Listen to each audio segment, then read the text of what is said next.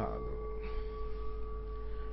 2021 වසරේ 10 වෙනි මාසේ 17 වෙනිදා භාවනා වැඩසටහන ශ්‍රද්ධහා ගුණ ඇති කාරුණික පින්වත්නි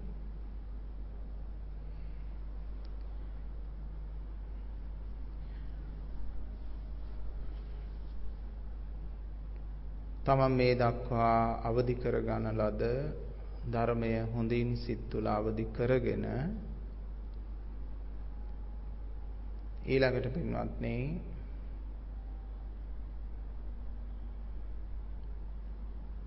තමන් නොදත් ධර්මය අවබෝධ කරගත යුතු ධර්මය කුමක්දයි සිහි කටයුතුයි. සිහි කල්පනාවට ගත යුතුයි දැන්.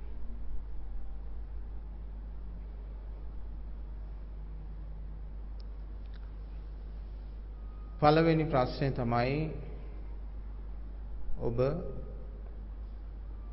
අදම එහෙම නැත්නම් අද අදම ඒ කියන්නේ ළඟදිම නිවන් දකින්න කැමතිද? ඔබ දෙන උත්තරේ නෙමෙයි වැදගත් වන්නේ ඔබේ සිත දෙන උත්තරේ කුමක්ද කියලා. ඔබේ සිත කවර උත්තරයක්ද මේකට ලබා දෙන්නේ? ඔබ කටින් කියන දේ නෙමෙයි වැදගත්. හිත මොකද්ද කියන්නේ කියලා බලන්න ඕන.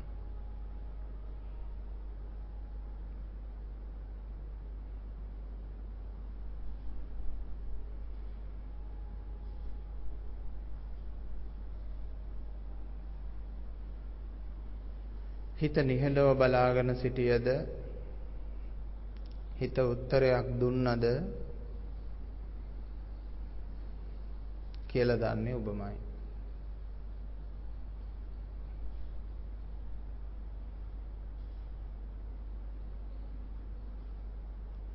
හිත නිහඬව බලාගෙන හිටපු අයට කියන්න තියෙන උත්තරේ තමයි හිතෙන් ඕකට උත්තරයක් ගන්න ඕන.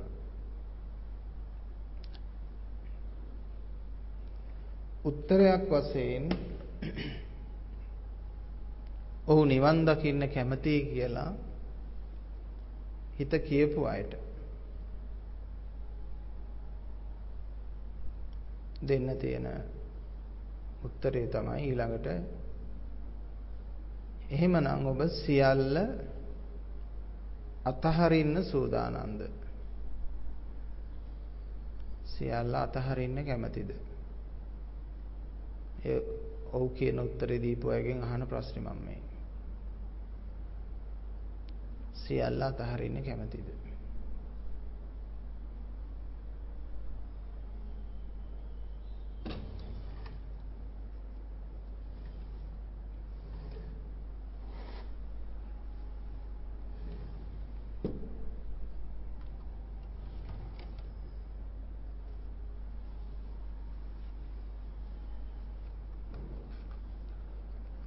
සමහරලාට නිවන් දකින්න කැමතිද කියලා අහුවහම ඔව් කියන කෙනා සියල්ල අතහරින්න කැමතිද කියලා අහුවහම අපි ගිහි අය ඒ නිසා අපිට අමාරුයි කියන අයත් ඉන්නවා. හැබැයි මේ ප්‍රශ්න දෙකේම තියෙන්නේ එකම ස්වභාවයක්. නිවන් දකින්නවා කියන්නේ සියල්ල අතහැරීම සියල්ල අතහරිනවා කියලා කියන්නේ නිවන් දැකීම.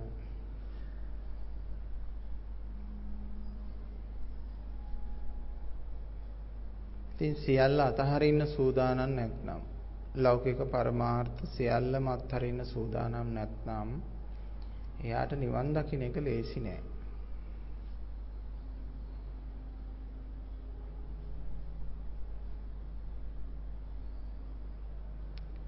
සියල්ල ඔබේ සිත සියල්ල යන ඔබේ සිත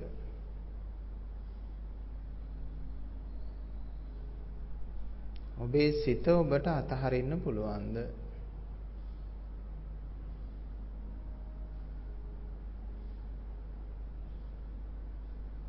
ඔබේ සිත ඔබට අතහරින්න පුළුවන්ද? ඔබ සිත අතහරිනවා නම් ඔබ සියල්ල අතහැරියා වෙනවා.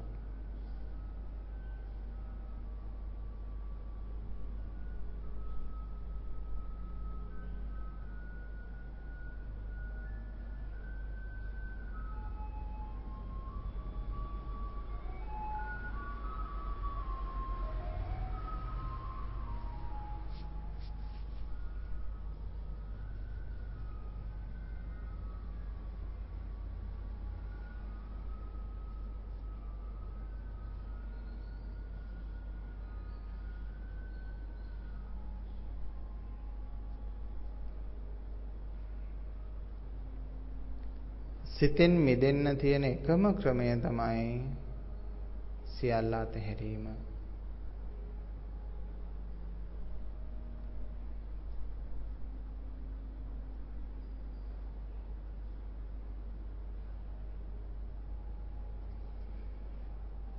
සියල්ල අතහරිනවා කියලා කියන්නේ වෙනතුනේ හිතෙන් හදලා කරන්න පුළුවන් දෙයක් නෙමෙයි.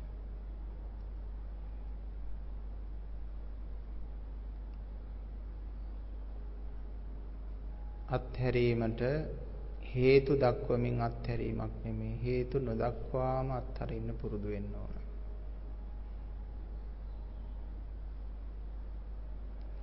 හේතු දක්වා අත්හරින්න ගියාම වේදනාකාරී. ඒ වේදනාකාරී අත්දැකීම හිත තුල නතර වෙනවා. හේතු නොදක්වා අත්හරිනකොට හරිම ලෙහෙසියි. අතහැරියා මම සියල්ල. කුමන හේතුවකින්ද? හේතුවක් නැහැ.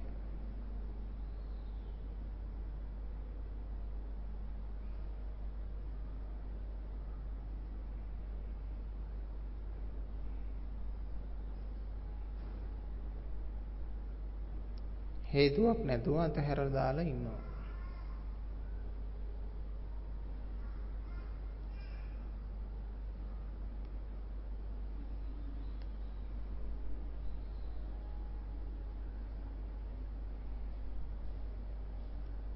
ලෝකේ බොහෝ දේවල් අතහැරලා ඇති. ඒ අතහැරීමට හේතුවක් තිබුණා. ජරා ජීර්ණ වීම නිසා, පරණ වීම නිසා, අප්‍රසන්න වීම නිසා, පිළිකුල් වීම නිසා මොකක් හෝ හේතුවක් කොට නැගුණා. ඒ ලෞකික ලෝකයේ අතහැරීම හේවත් ගැටීම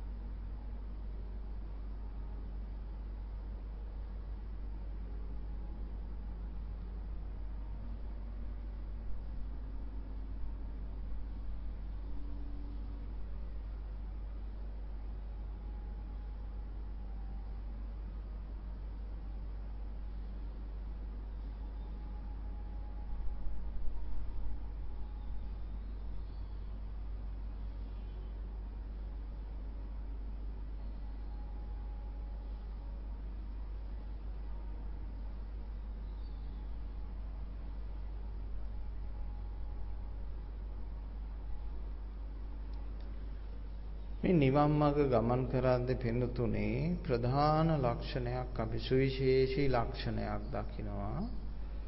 ඒ සුවිශේෂී ලක්ෂණය තමයි පෙනුතුනේ චිත්ත ස්වභාවය කියන එක බිඳිනවා. නිවන් මාර්ගයේදී තියෙන ප්‍රධාන ලක්ෂණය පින්වත්නි. මොකක්ද අපි බිඳින්නේ? චිත්ත ස්වභාවය. මොකක්ද පින්වත්නි චිත්ත ස්වභාවය? චිත්ත ස්වභාවය කියලා කියන්නේ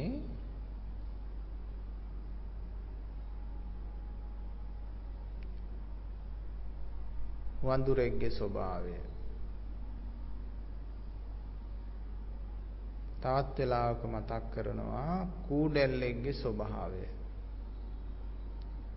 වඳුර අත්ෙන් අත්තට පනිනවා වගේ සිතත්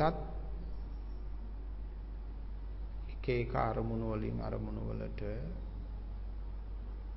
සිටිවිලි වලින් සිටිවිලි වලට පැන පැනනේ සිටින්නේ.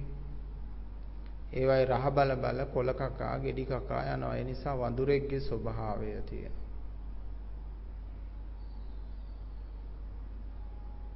කූඩැල්ලෙන්ගේ ස්වභාවයක් තියෙනවා. එක තැනක් අල්ල ගන්නවා එතනින් තව තැනක් අල්ලගෙන එතන අත්හරින්නේ. ආපහු අල්ලන්න නැතුව නම් අත්හරින්නෙම නැහැ. ඒක තමයි කූඩැල්ලගේ ස්වභාවය. තව තැනක් අල්ලලා තමයි තව තැනක් අත්හරින ස්වභාවය. හිතේ ස්වභාවයක් එයත්. සිතේ ස්වභාවය බිඳිනවා පින්නතුනේ. නිවන් මඟ ගමන් කරද්දී දක්නට තියෙන සුවිශේෂී ස්වභාවයක් තමයි සිතේ ස්වභාවය බිඳ දමනවා.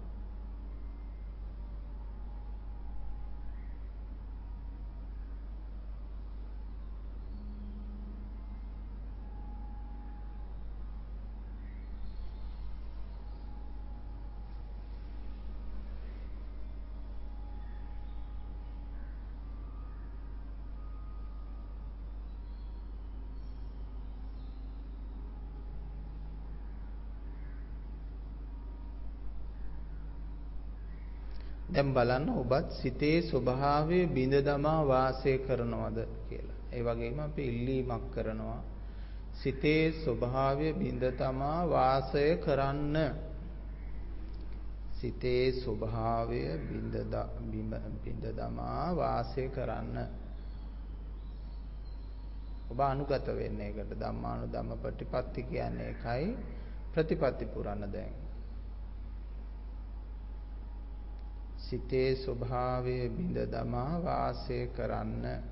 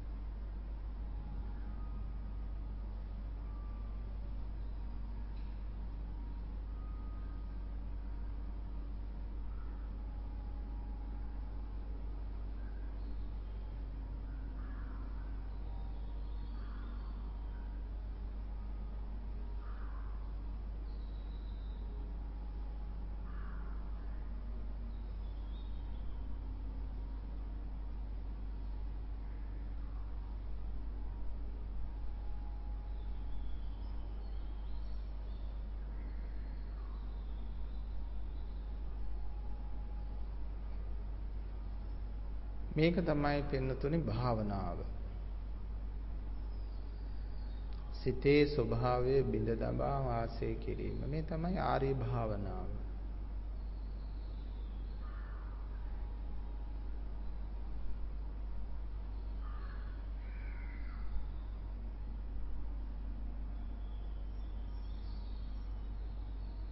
මෙතන සතර සතිපට්ඨානයම ක්‍රියාත්මක වෙනවා. සිතේ ස්වභාවය බිඳ දමා වාසය කරන්න.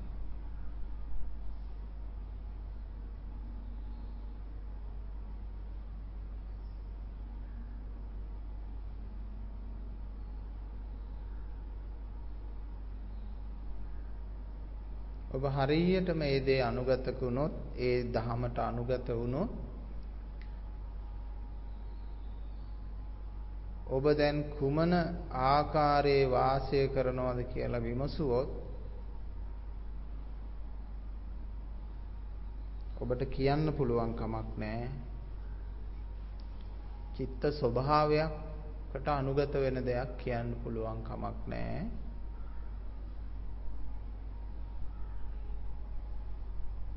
එසේ වුණොත් ඔබ අනුගත වෙලා නැති බව වැටහෙනවා.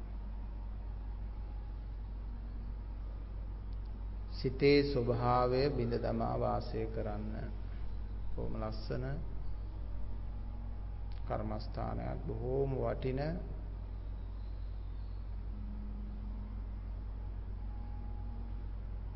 කර්මස්ථානයක් ප්‍රගුණ කරන්නට පුළුවන් නම්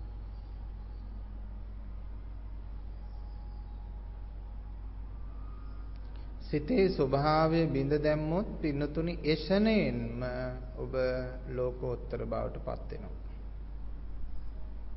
මේ සත්වයා ලෝකෝත්තරත්වයට පත් නොවන්නේ සිතේ ස්වභාවය බිඳ දමන්නේ නැති නිසා.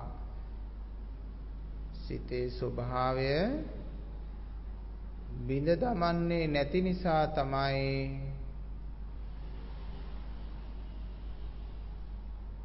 සිතේ ස්වභාවය බිඳ දමන්නේ නැති නිසා තමයි සත්වයා ලෝකෝත්තරත්වයට පත් නොවන්නේ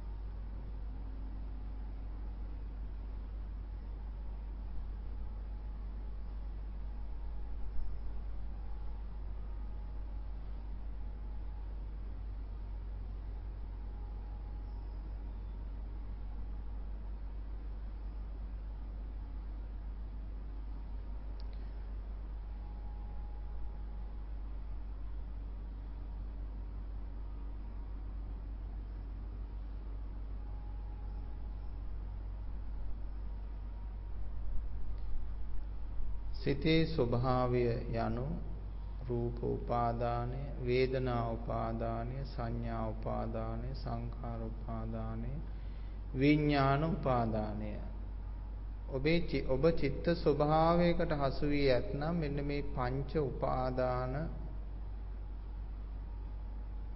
වල රැඳී ඇති ඔබ මේ පංච උපාදානවල ඔබේ ඥානය ඔබේ චිත්තය ඇලී ඇති. සිතේ ස්වභාවය එයයි. එහෙමනම් එවැනි ස්වභාවයක ඔබ සිටිනවා නම් ඒ තාක්කල් ඔබ සිටින්නේ චිත්ත ස්වභාවයේ ලෝකයේ. මේ ස්වභාවයන් එකක්වත් ඔබේ සිතේ නැත්නම් අන්න ඔබ ලෝකෝත්තරයි.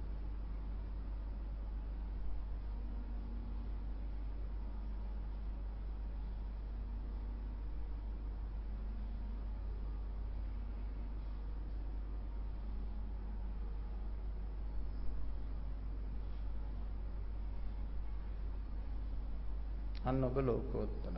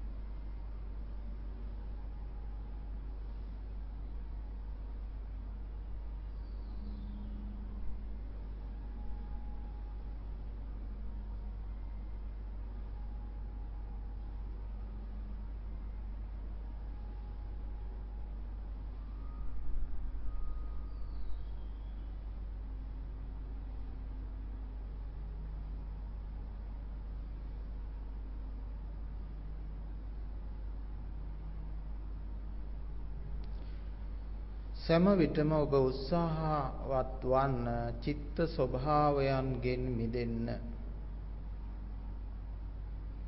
සෑම විටම ඔබ උත්සාහවත් වන්න චිත්ත ස්වභාවයන්ගෙන් මිදෙන්න.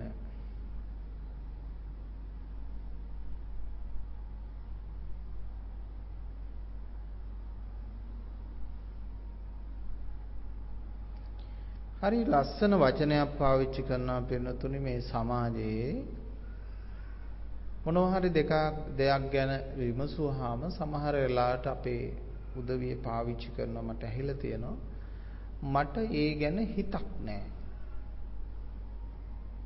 මේ ලස්සන වචනයක් ඒ වචනේ. මට ඒ ඒ දේ ගැන හිතක් නැහැ කියලා කියනවා.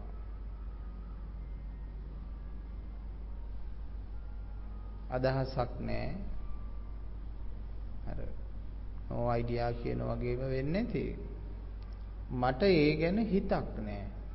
ලස්සන වචනයක්. මෙන්න මේක අපිට ගන්න පුළුවන් උපාදානය කියන කාරණෙත් එක්ක සම්බන්ධ කරලා. හිතක් තියෙනවා. මට ඒ ගැන හිතක් තියෙනවා කියලා කිව්වොත් මොනවා හරි දෙයක් තියෙනවා. මට ඒ ගැන හිතක් නැහැ කිව්වොත් එයාට මොකක්මත්ම ඒ ගැන හිතක් නැහැ.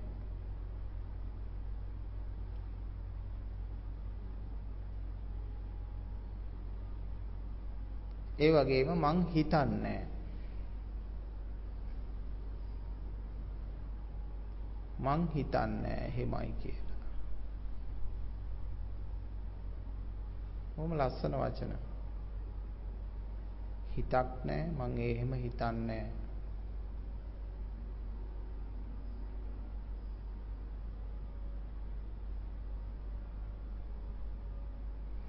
හිතක් කියලා කියන්නේ උපාදානයක්.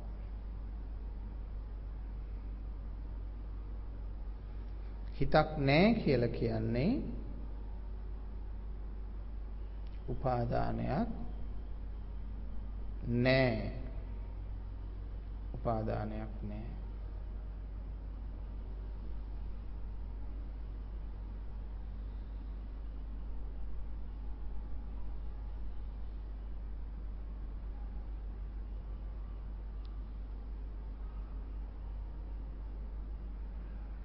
ඒ සම්මුති ධර්මයන් එක්ක යම් ආකාරයකට සිත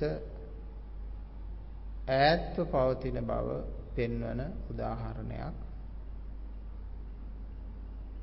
නමුත් ලෝකෝත්තර බවට ඔක පෙරලා ගන්න විට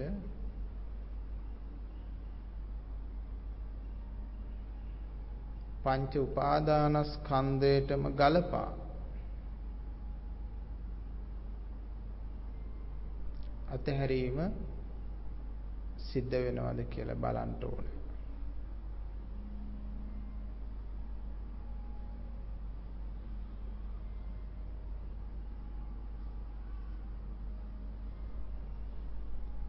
මේ මොහොත අතහරින්න.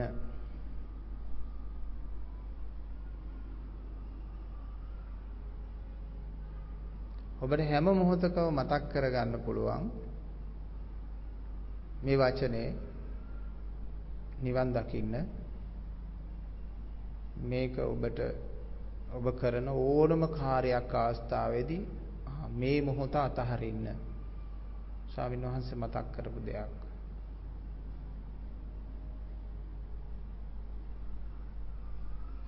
ඔබට ගැළපෙනව ඒක. ඕනම මොහොතකට ඒ ගැළපෙනව. මේ මොහොත අතහරින්නේ.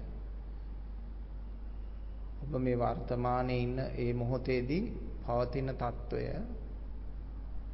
තමයි ඔබට තියෙන අතහරින්න. මේ මොහොත අතහරින්න.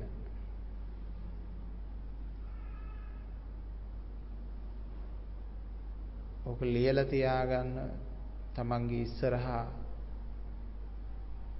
කාර්යාලය හෝ වැඩ කරන තැන ලියලා ගහලා තියාගන්න. බොහොම ලස්සන වචනයක් ඒ වගේ මතකේ තියාගන්න.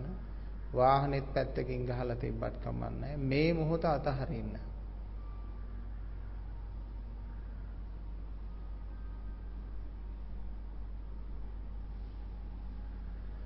අපි මේ වගේ දේවල් පින්නතුනේ එහෙම කළා. අපි අපි නොකරපු දේවල් නෙමෙයි අපි පින්නතුන්ට කියන්නේ. අපිට විශේෂ ධර්ම කරුණු කර්මස්ථාන අපේ බිත්තියේ ඇඳේ පැත්තවල් වල අලෝගන හිටියා. අතේ ලියාගෙන සිටියා. සමහර රටවල් වල ස්වාමීන් වහන්සේලා පච්ච වශයෙන් අතේ කොටා ගන්නවා. කලක් ප්‍රගුණ වෙන්නේ ඒවා. අන්න එහෙමයි ධර්මය ප්‍රගුණ කරගන්න ඕන. මොකද හේතුව මේ කාරණේ අපිට ලක්ෂ වාරයක් පුරුදු කරන්න වෙන්න පුළුවන්. දසලක්ෂ වාරයකින් පස්සේ වෙන්න පුළුවන් අපිට අවබෝධය ලැබෙන්නේ. එතෙක් අපි වෙර දරන්න ඕන. වාර දෙක තුනකිනුත් පුළුවන් කෙනෙකුට තව කෙනෙකුට බොහෝ වාර ගානකින් පස්සේ මේ අවබෝධය පහළ වෙන්නත් පුළුවන්. මේ මොහොත අතහරින්න. දැන් කලින් මොහොත නෙමෙයි මේ මොහොත. මනසේ මෙන්න මේ මොහොතේ පවතින తত্ত্বය තමයි අපිට අතහරින්න වෙන්නේ මේ මොහොත.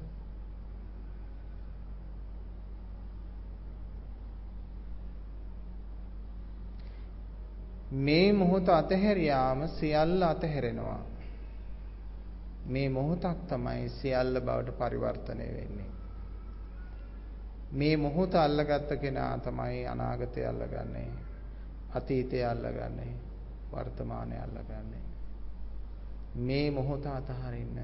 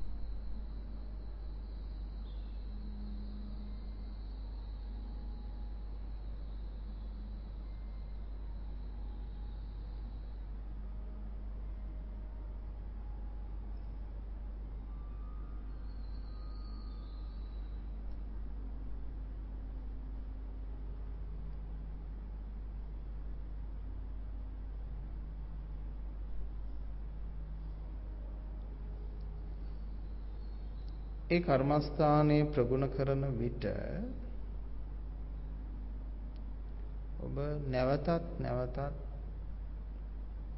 මේ මොහොතක් හදාගෙන ඇති. ඒක තමයි මානසික ස්වභාවය. එක මොහොතක් අතහරින්නේ තව මොහොතක් හදාගෙන. ඒ නිසා තව ටික වෙලාවකින් ආයෙ Tamanට මතක් කරගන්න පුළුවන් මේ මොහොත අතහරින්න.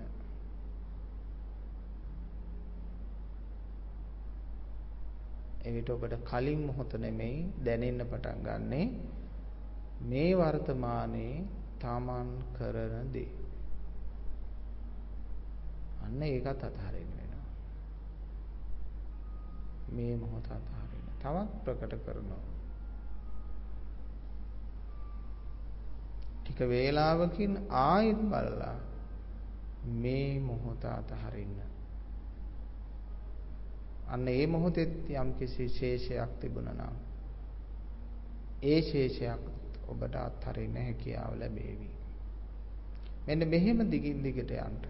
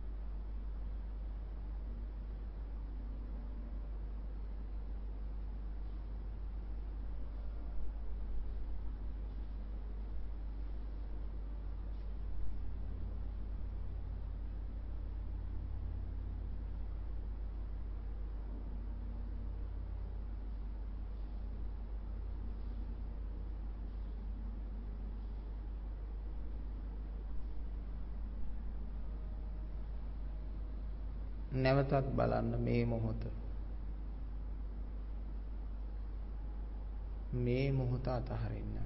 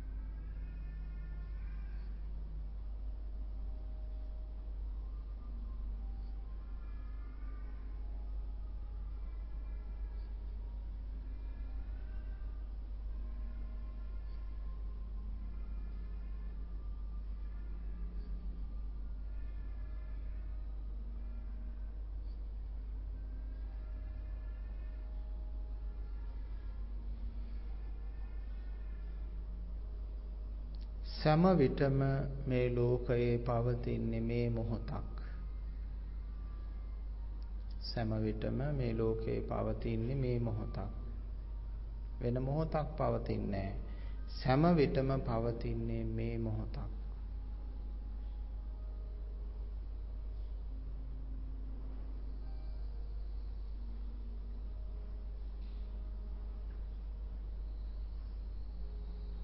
එබැවින් හරි වැදගත් මේ මොහොත අතහරින්න. අතහැරියොත් ලෞකිකත්වයේ අවසන් වීමත් ලෝකෝත්තරත්වයේ ආරම්භ වීමත් සිදු වෙනවා.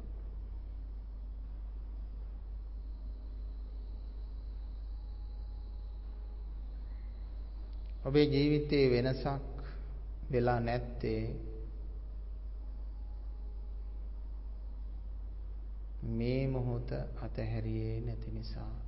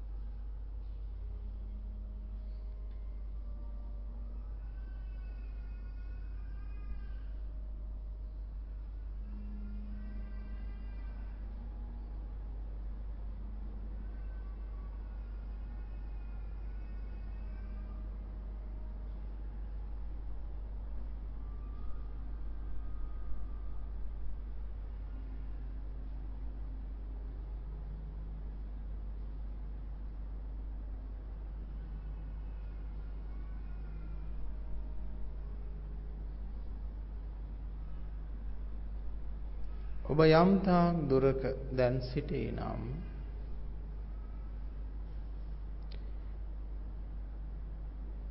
ඒ මොහොතේදී මේ මොහොතේදීත් මතක් කරගන්න ඕන මේ මොහොත අතහරින්න. ඔබ හැම මොහොතකම අලුත් වෙනවා. අලුත් වෙන හැම මොහොතකම ඔබ මේ මොහොත කියලා මතක් කළා නම් ඔබට අවධානයට ගැනෙන්නේ මේ මොහොතම තමයි. පසුගිය මොහොතක් නොවේ. මේ තප්පරේ අතහැරිය නම් අපි ඊළඟ තප්පරයට ගමන් කරන්නේ සංසාරයේ සත්වයාගේ පැවැත්ම පවතින්නේ. චිත්ත වීතියක් නෑර නොසිඳ පවත්නා හේයින්. පහන් දැල්ල වගේ. ඉතින් බුදුහාමුදුරුවෝ මේක එක තැනකින් බිඳිනෝ එක තැනකින් කඩනෝ සංසාරෙම නතර වෙනව පින්නතුනේ. මේ ගලාගෙන යන චිත්ත ධාරාව එක තැනකින් බින්දුත් සංසාරෙම නතර වෙනවා. ලණුවක් වගේ තමයි මේක ඇදීගෙන යන එක තැනකින් කැපුවොත් ඒ සම්බන්ධතාවය එතනින් ඉවර වෙනවා.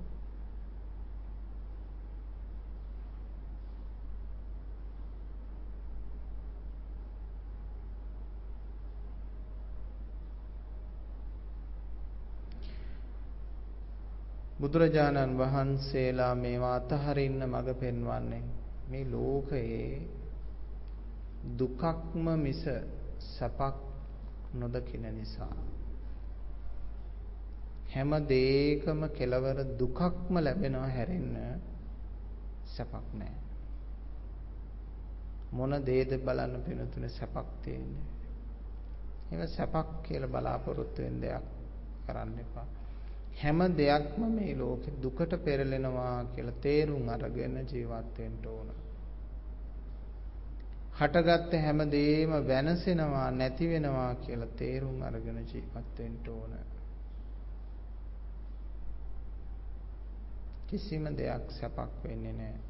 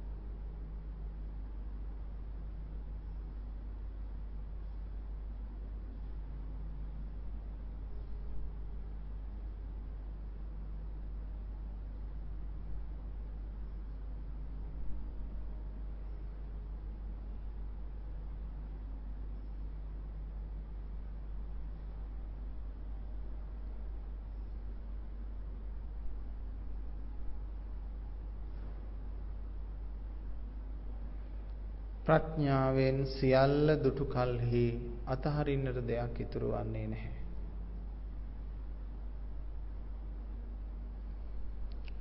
ඔය අත්හැරීම් කරන්නේ අල්ල ගැනීම කරන්නේ ක්‍රියාසිත. ප්‍රඥාව කියන ධර්මයෙන් යථාභූතව කාරණා දකින කල්හි ක්‍රියාසිතට එන්නේ නැහැ.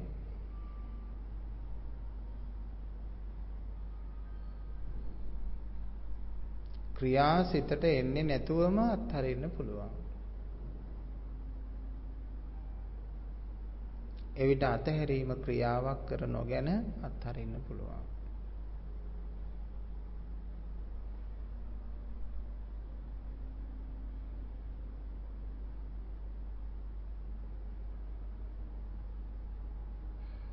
අතිශය ගැඹුරු කාරණා දහස්වර මෙනෙහි කරන්න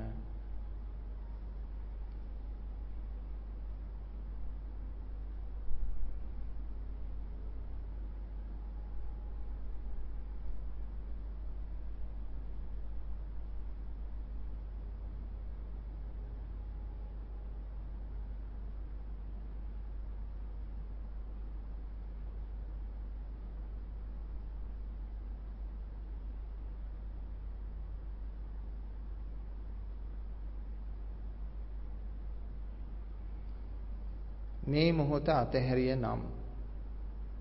එහෙම නැත්නම් සියල්ල අතහැරිය නම්. එහෙමත් නැත්නම් නිර්වාණ භවටපත් වූවා නම්. මේ මොහොත කොයි වගේද? මොන වගේද?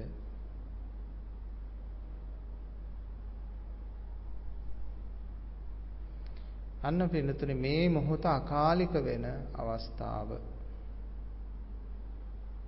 මේ මොහොත අකාලික වෙනවා. මේ මොහොත අකාලික වෙනවා කියලා කියන්නේ අතීතෙත් නෑ අනාගතෙත් නෑ වර්තමානෙත් නෑ.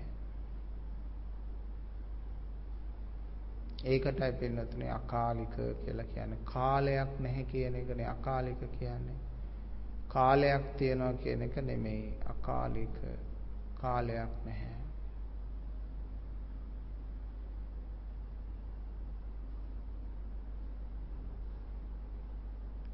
කාලික මිනිස්සෙක් කාලකන්ණියෙක් නොවි. අකාලික මිනිස්සෙක් අකාලික කෙනෙක් වන්න. ආර්ය ශ්‍රාවකයෝ අකාලිකයි. ලෞකිකයා කාලකන්ණී. කාලය අනුභව කරන්න කාලය තුල ජීවත් වන්න. කාලකන්ණියා යනු කාලය ගෙවන්න. ඒ කියන්නේ ආර්ය බවට පත් නොවූ අයට කියන්න පුළුවන්. වචනයක් තමයි කාලකන්ණියා. කාලය ගෙවා දමන කෙනා. කාලය ගෙවා දමන්නේ නැහැ ආර්ය ශ්‍රාවකයා. අකාලිකවයි වාසය කරන්නේ. ඒ නිසායි ওই වචනේ හැදිලා තියෙන්නේ සිංහල භාෂාවේ කාලකන්‍යා. ලෞකික සියලුම දෙනා කාලකන්‍යෝ. ආර්ය භූමියටපත් සියලු දෙනා අකාලික උත්තමයෝ.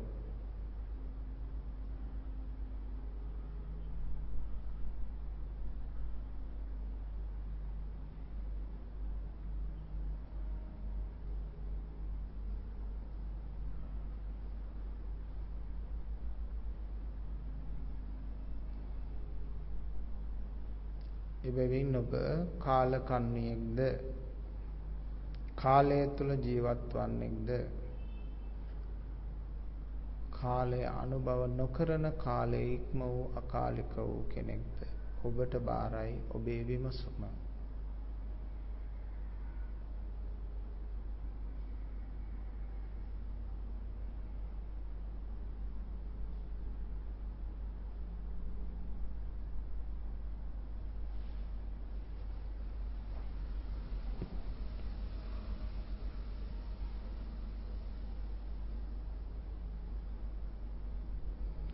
ඔබට ඔබේ සිත අභිබවා යන වීරයක් තිබිය යුතුයි.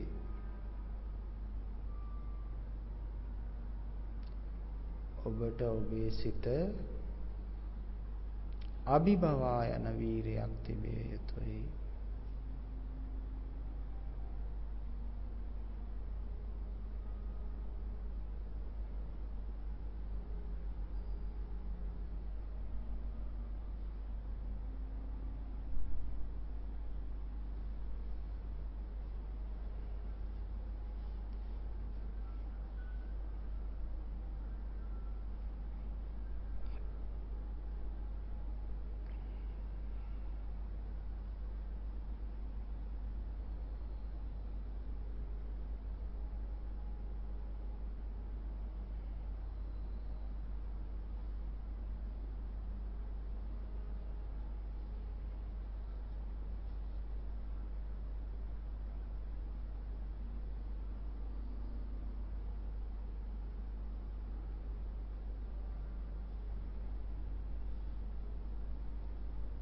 ඔබට මේ සිත සම්පූර්ණයෙන්ම දුකක් බව හැඟී ඇතනම්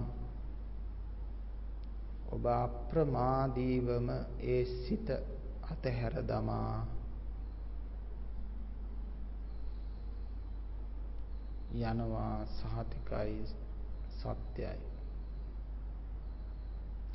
සමස්ත සිත දුකක් කියලා තේරෙන්න ඕන.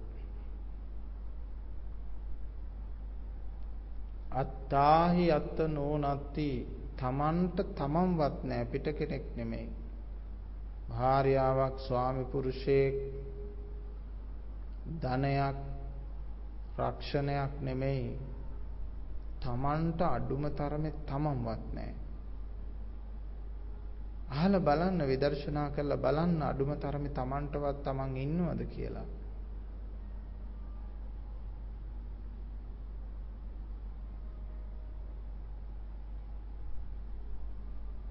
තමන්ගේ ශරීරෙවත් තමන්ට පිළිසරණ නැහැ පිහිට නැහැ තමන්ගේ හිතවත් තමන්ට පිළිසරණ නැහැ පිහිට නැහැ. අත්තාහි අත්තනෝ නැති තමන්ටවත් තමන්නේ. එහෙමනම් සමස්තය සිත කියන්නේ දුකට හේතුකාරක කුඩක්. සිත උපාදානය කිරීම කියලා කියන්නේ දුක උපාදානය කිරීමක් දුක අල්ල ගැනීමක් සිත අල්ල ගන්නවා කියලා කියන්නේ දුක අල්ල ගන්නවා. සිතක් අල්ල ගන්නවා කියන්නේ දුකක් අල්ල ගන්නවා කියන එක.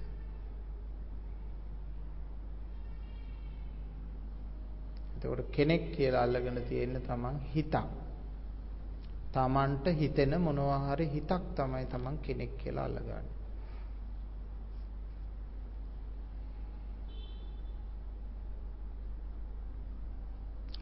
තමා කියලා අල්ලගෙන තියෙන්නේ හිතක්.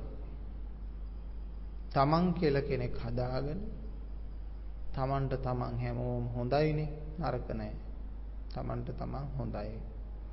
ඒ හොඳ කෙනා ප්‍රතිරූපයක් හදලා ප්‍රේම් එකක් හදලා ඒ ප්‍රේම් එක අල්ල ගන්නවා. ඒකට කියනවා මඤ්ඤ මානය. මම කියලා ඇති කළා ගත්ත මානය. ස්වභාවය. මානය කියන්නේ ප්‍රේම එක.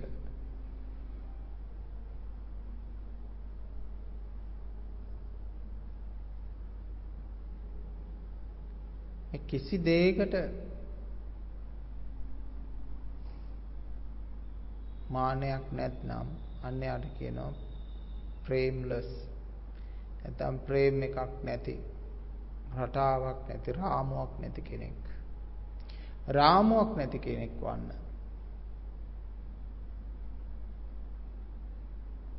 ඒකත් නිවන් දකින්න කර්මස්ථානයක්.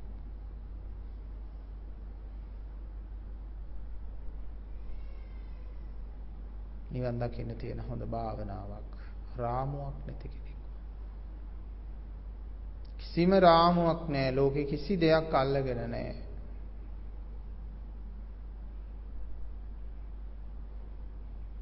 හොඳ වේවා නරක වේවා ලොකු වේවා පොඩි වේවා ඝන වේවා රළු වේවා මෘදු වේවා කිසිම දෙයක් අල්ලගෙන නැහැ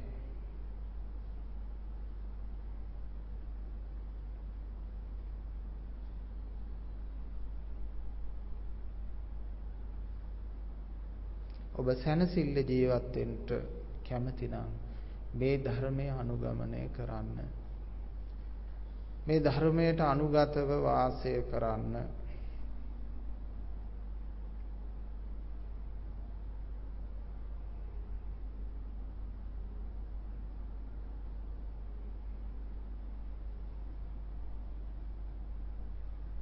එහෙම නැත්නම් ඔබට සදාතනිකවම සැනසෙල්ල නම් නැති වේවි. හිතාගත්ත හැම දෙෙම සිහිනයක් දුටුවා වාගේ නිෂ්පල දෙයක් වේවි. වයසට ගිහින් ලෙඩ ඇඳේ මල ඇඳේ ඉන්න ගොඩාක් දෙනෙක් ජීවිතය ගැන කියලා තියෙන්නේ හිමයි. ගහපු පදේකුත් නෑ බෙරේ පළුවකුත් නෑ. හීනෙන් ගෑස් සබන් වගේ ජීවිතය කියන්නේ ස්වප්නයක් මට එහෙම භික්ෂූන් වහන්සේලා ගිහි පින්නතුන් මරණාසන්න මොහොතේ ඉන්න අය මෙහෙම කියපු දේවල් මේ. ගොඩාක් ලොකු තනතුරු ලබලා හොද්දට මානය, ක්‍රෝධය, iriසියාව වපුරවගෙන ජීවත් වෙලා ධනය, බලය, නිලය වෙනුවෙන් වැඩ කළා. අනුන්ව කපාගෙන කොටාගෙන පෙරලගෙන චරිත ඝාතනය කරගෙන ඉස්සරහට ගිහිල්ලා අවසානයේ කියන කතාව තමයි අපරාධේ නිෂ්ඵල දෙයකට නිෂ්ඵල දෙයක් කරලා තියෙනවා. නිෂ්ඵල දෙයකට මහන්සි වෙලා තියෙනවා. කිසිම ප්‍රතිඵලයක් නැහැ. තැවීමක් මිස කියලා උත් කියන්නේ. එතන ඉඳන් පශ්චාත්තාප වෙලා හැම දෙයකින්ම තමන් හිතෙන් සමාව ගන්න ලෝකේ.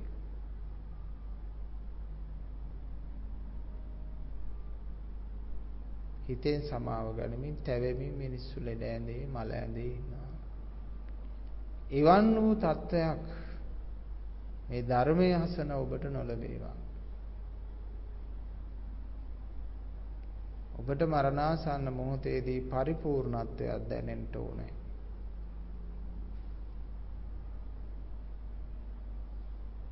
තමන්ගේ ජීවිතේ අර්ථවත් කරගත්ත සම්පූර්ණ කරගත්තා කියලා හිතෙන්න ඕනේ. බුදු වදනට අනුකූලව අනුන්ගේ අදකු දෙහෙව්වේ නෑ මගේ හිතේ සංවර්ධනය දියුණුව ගැනයි හිතුවේ එබැවින් බුදුහාමුදුරුවන්ට මම පරම පූජාව කරපු කෙනෙක් ප්‍රතිපත්ති පූජාව සැබෑ බුදුරජාණන් වහන්සේගේ ධර්මයට අනුගත වුණා. ධර්මයට අනුගත වෙනවා කියන්නේ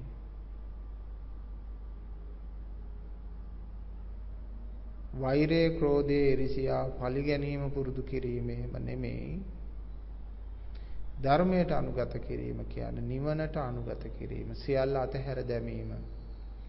ඒක තමයි ධර්මයට අනුගත වීම කියලා කියන්නේ. එහෙම නැතුව සිල් අරගෙන මාන්නය ඇති කිරීම භාවනා කරලා මාන්නය ඇති කිරීම මාර්ගඵල ලැබුවා කියලා මාන්නයක් ඇති කරගන්න එකක් නෙමෙයි. සියල්ල අතහැර දැමීම.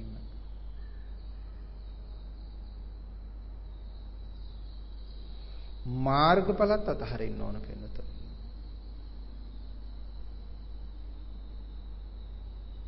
මාර්ගඵලවත් අල්ලගන්න හොඳ නැහැ. සෝවාන් මාර්ගඵලෙත් අතහරින්න ඕන. සකදාගාමි මාර්ගඵලය, අනාගාමි මාර්ගඵලය, අරිහත් මාර්ගඵලත් අතහරින්න ඕන. මාර්ගඵලත් අතහරින්න ඕන. එවිටයි ඔබ පරිපූර්ණ වන්නේ. බුද්ධත්වයක් බුදුහාමුදුරුව අතහැරියා එවිටයි පරිපූර්ණ වුනේ. ඒ නිසයි සම්මා සම්බුද්ධ වුනේ. බුද්ධත්වයට අතහැරියා. අර සත්බුදුවරු ඉන්න කාලේ බුදුහාමුදුරුව බුද්ධත්වයට අතහැරියා. රහතන් වහන්සේලා රහත් බවත් අතහැරියා.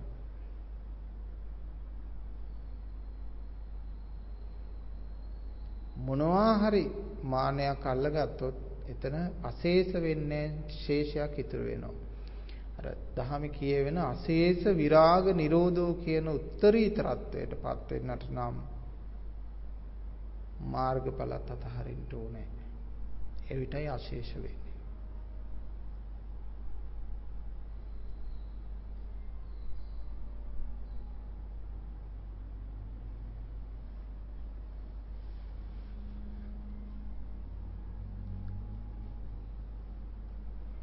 පළවෙනි මාර්ගඵලයට තමන්පත් වෙලාද නැද්ද කියලා බලන්න පුළුවන් සංයෝජන ක්‍රමානුකූලව අඩු වෙන තරමට දෙවෙනි එකේද තුන්වෙනි එකේද හතරවෙනි එකේද ඔබ ඉන්නේ කියලා හොයාගන්න පුළුවන්.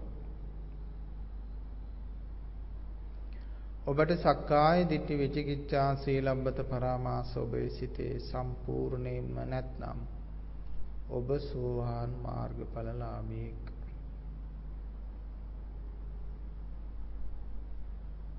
ඊට පස්සේ අනිත් සංයෝජන වලින් කොච්චර කොච්චර ප්‍රහාණය වෙලාද කියලා බලලා ඔබේ හිතට ඒ ප්‍රමාණයට දැනේවි ඔබේ මාර්ගඵලය. ඕක තමයි පින්නතුනේ අපිට මැනගන්න තියෙන ලිමිට් එක. සක්කාය දිට්ඨිය තියෙනවා නම් තාම මම පුහුදුන් භාවයේ. ධර්මයේ ගැන විචිකිච්ඡාව තියෙනවා නම් තාම මම පුහුදුන් භාවයේ. සීලබ්බත පරාමාස තියෙනවා නම් නොයේකුත් ෘත සීල ගැවල පිහිටලා අනුන්ගේ සිල් බලනවා තමන්ගේ සිල් බලනවා. ඒ සීලේ මාන්නේ උද්දච්චකම් හදා ගන්නවා නම් ඒ සීලබ්බත පරාමාස වෘත සීල.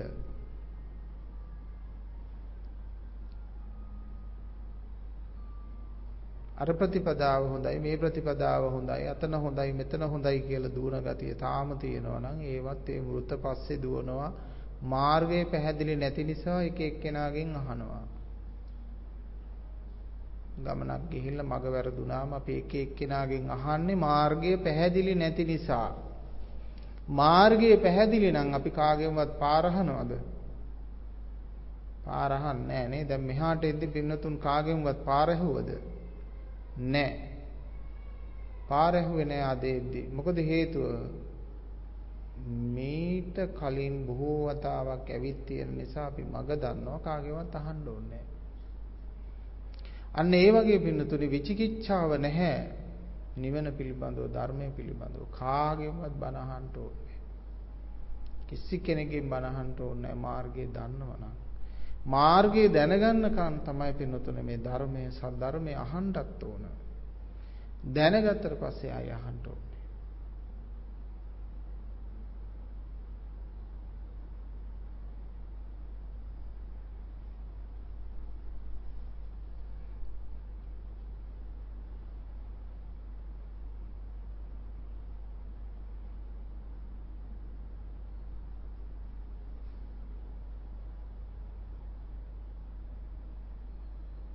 දැන් අද දේශනාව පුරාවටම පින්නතුන්ට මාර්ගය පෙන්වුවා මාර්ග අවබෝධය ඇති කරගන්න විදිය පෙන්වුවා මාර්ග අවබෝධයෙන් පස්සේ තියෙන తත්වය ගැන පෙන්වුවා මේවා පින්නතුන්ගේ අතේ තියෙන කාර්යය තමයි දැන් ඉතුරු වෙලා තියෙන්නේ. යථා භූතම් පජානාති. මේකේ යථා తත්වය නුවණින් දැකීම. ජීවිතේට එකතු කර ගැනීම. සිතට කාවද්දව ගැනීම කියන වචන භාවිතා කරන්න පුළුවන්.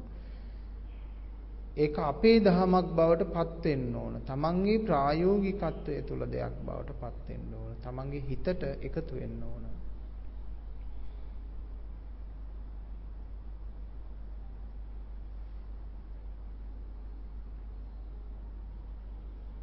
මේ හැම වචනයකම දුර්වලකම් තියෙනවා වෙනතුනේ. ලෞකික වචන වලින් අපි කතා කරන්නේ නමුත් පින්නතුන් තේරුම් අරගෙන වචනේ ඉක්මවලා ඒකේ අර්ථය තේරුම් ගන්න උත්සාහ කරන්න ඕන. වචනාර්ථ තුල තර්ක කරන්න ගියොත් එහෙම ධර්මයේ කතා කරන්න බෑ. මොකද හේතුව හැම වචනයක්ම ලෞකිකයි. ලෞකිකයි නම් හැම වචනයක්ම දුර්වලතාවන් වලින් යුක්තයි අන්තගාමී. ඒ නිසා පින්නතුනේ මේ සැඟවුණු අර්ථය ලබා ගන්න වචන වලින් සැඟවුණු අර්ථ ලබා ගන්න গুপ্ত අර්ථ ලබා ගන්න ඕන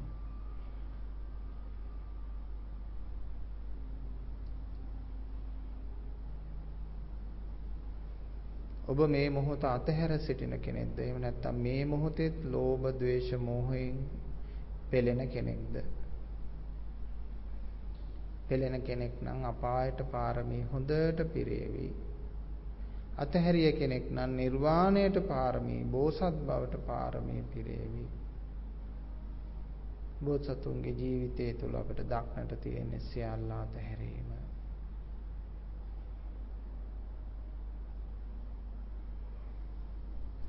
සියල්ල අතහැරපු කෙනා පිනතුනේ මේ ලෝකයේ උත්තරීතර යුතුයකම ඉෂ්ට කරපු කෙනෙක්.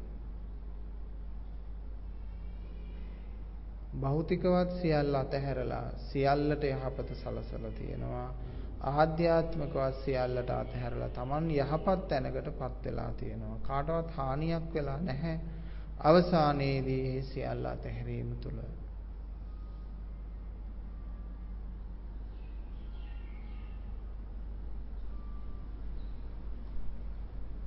මේවා අතින් නෙමේ අතහරින්නේ හිතෙන්.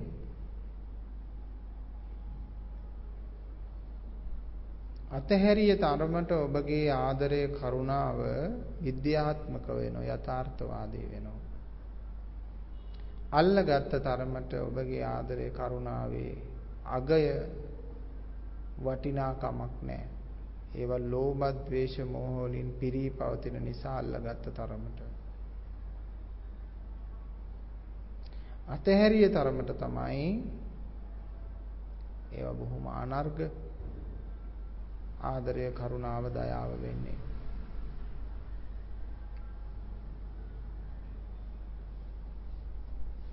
ලෞකිකයන්ගේ ආදරය කරුණාව දයාව යනු ත්‍රස්තවාදී ගතියක් පවත්වන පෙන්නන දෙයක්.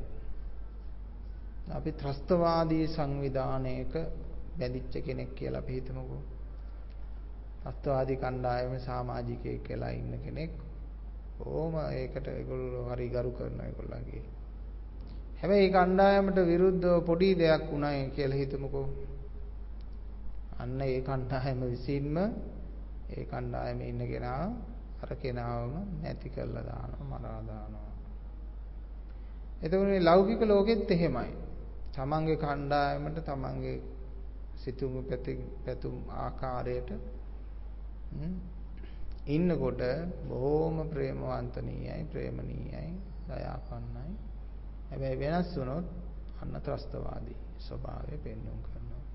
එතකොට ලෞකිකයන්ගේ සෑම ආදරයක්ම ත්‍රස්තවාදී කණ්ඩායමක තියෙන ආදරය හා සමානයි.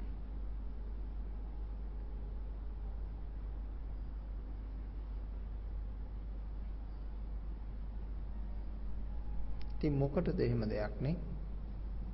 එහෙම දෙයක් මොකටද?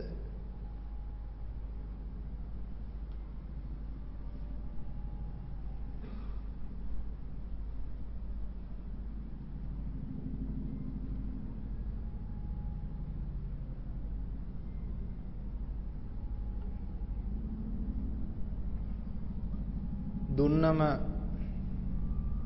පින් අනුමෝදන් කරන නුදුන්නම බැන බැන යන හිඟන්නකින් ඇති වැඩක් තියනවද?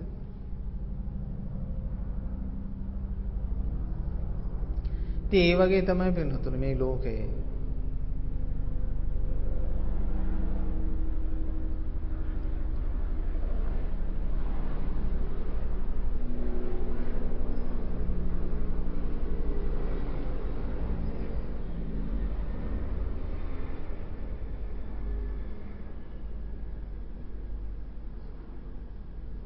එහෙම තමයි මේ ලෝකේ.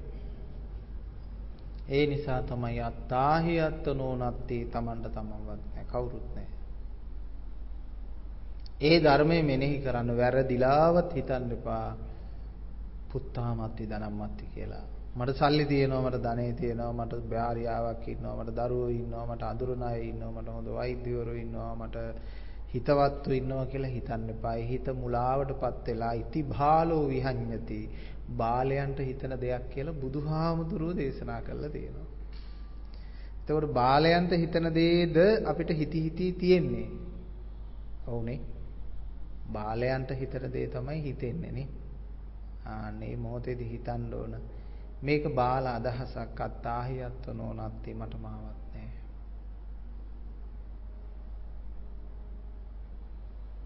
එතකොට පින්නතුනේ ටෝටල් එකම දුකක්.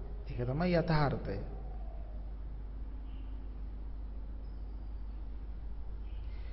දුකට පෙරලෙන්නේ නැති දෙයක් නෑ පින්නතුනේ හැම දෙයක්ම දුකට පෙරලෙනවා.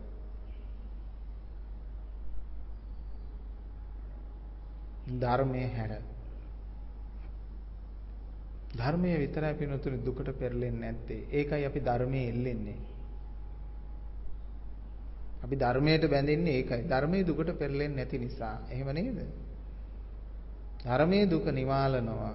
ඒකනේ සබ්බ රතින් ධම්ම රති ජිනාති බුදු වදන එහෙමයි. ධර්මයට ඇලුනොත් එයා දිනනවා. එයා පරදින්නේ මොකද ධර්මයේ යථාර්ථය හැම විටම විද්‍යාව ඇති සැටි ඇති ආකාරයටම තථාගතත්වයේ පෙන්වා දෙන නිසා. ඒ නිසා ධර්මය ඇලෙන්න ඕන. මට නම් එකම පිහිට ධර්මයේ පමණයි පින්නතුනේ. මට කිසිම කෙනෙක්ගේ මේ ලෝකේ පිහිටක් නැහැ. අම්මෙක් තාත්තෙක් එක්කවත් දායකයෙක්වත් කවුරුත් මේ ලෝකේ පිහිටක් නැහැ. ධර්මයේ විතරයි පිහිට. බුදුහාමුදුරුවෝ කියන්නේ ධර්මය. බුදුහාමුදුරුවෝ කියන්නේ ධර්මය. මම දකින්නේ එහෙමයි. බුදුහාමුදුරුවෝ කියන්නේ පිළිමයක් නෙමෙයි, පංචස්කන්ධයක් නෙමෙයි. පංචස්කන්ධයක් වෙනම තියෙන බුදුහාමුදුරු කෙනෙක් ඉන්නවා. එහෙම වැඩ හිටියනම් අපි අපේ මුළු ලෝකෙම අපිට තියෙන දේවල් අපි බුදුහාමුදුරන්ට දන් දෙනවා.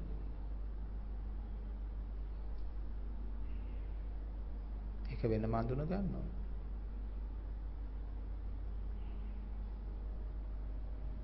බුදුහාමුදුරුවෝ කියන්නේ ධර්මය. ධර්මයේ වෙනතුනේ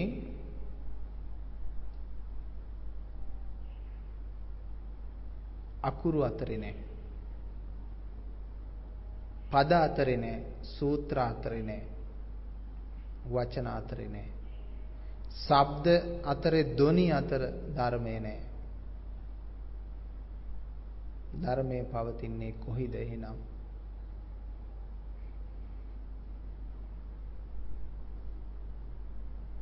තමන්ම සොයා ගන්න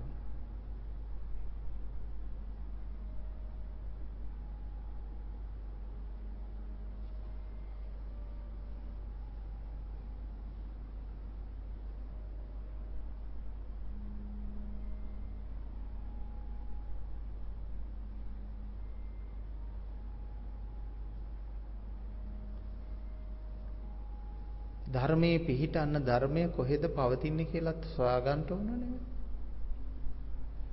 සොයාගන්න. ධර්මයේ කොහෙද පවතින්නේ කියලා සොයාගන්න ධර්මයේ පිහිටන්නට නම්.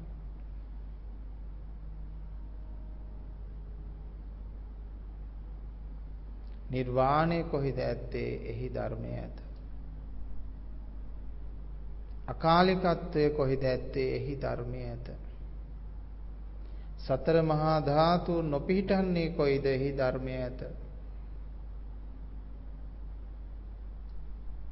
ඉතින් තාමත් තේරුන්නේ නැහැ කියනවා නම් ඒ තියෙන්නේ ඔබට මා පෙන්වන දුර.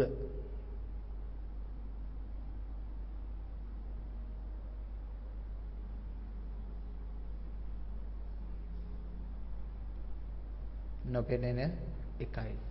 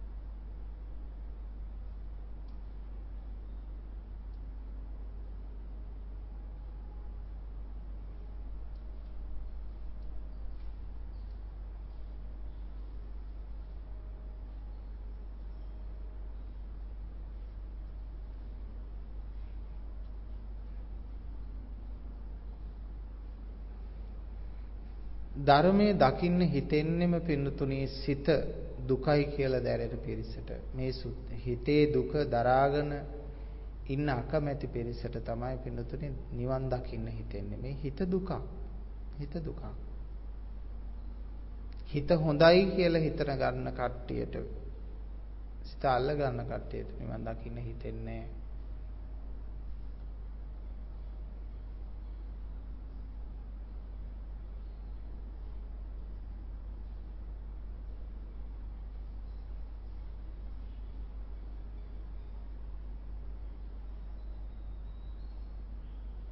සිත දුකක් දුකට හේතුවක් කියලා දකින කෙනාමයි සිත දුරු කරන්නේ.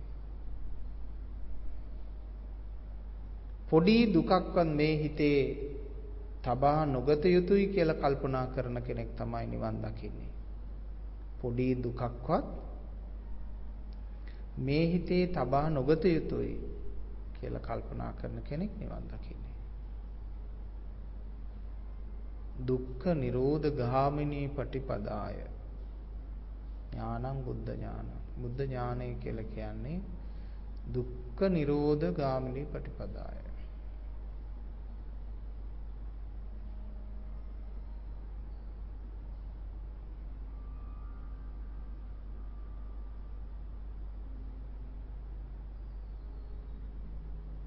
දුක දුරු කරන්න දුක දුරු කරන්න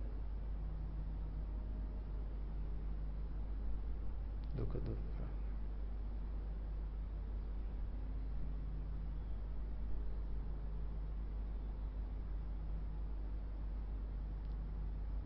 පොඩි දුකක්වත් රැස් වෙන සිතක් අල්ලගන්න එපා.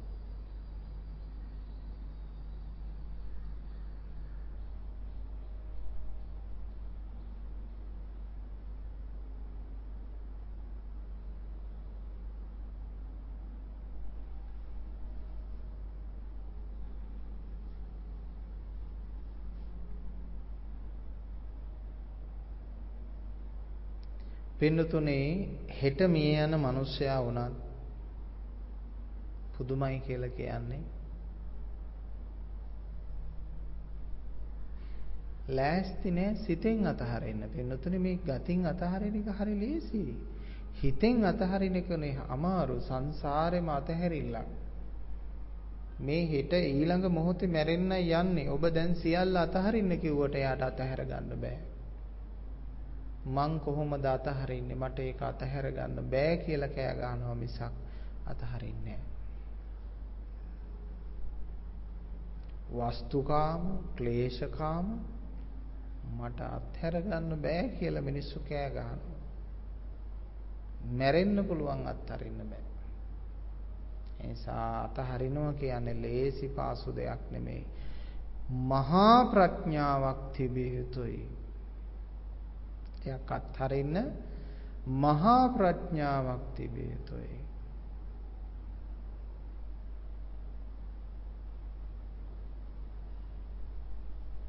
මේ ලෝකේ අත්හැර දැමුවේ නම් අත්හැර දැමේ මහා ප්‍රඥාවක් තිබපු අය.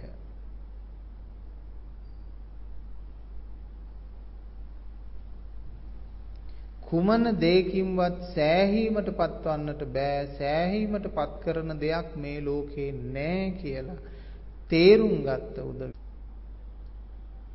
සෑහීමකට පත් වෙන්නේ සෑහීමට පත්වන දෙයක් මේ ලෝකේ නෑ කියලා තේරුම් ගත්ත උදවිය.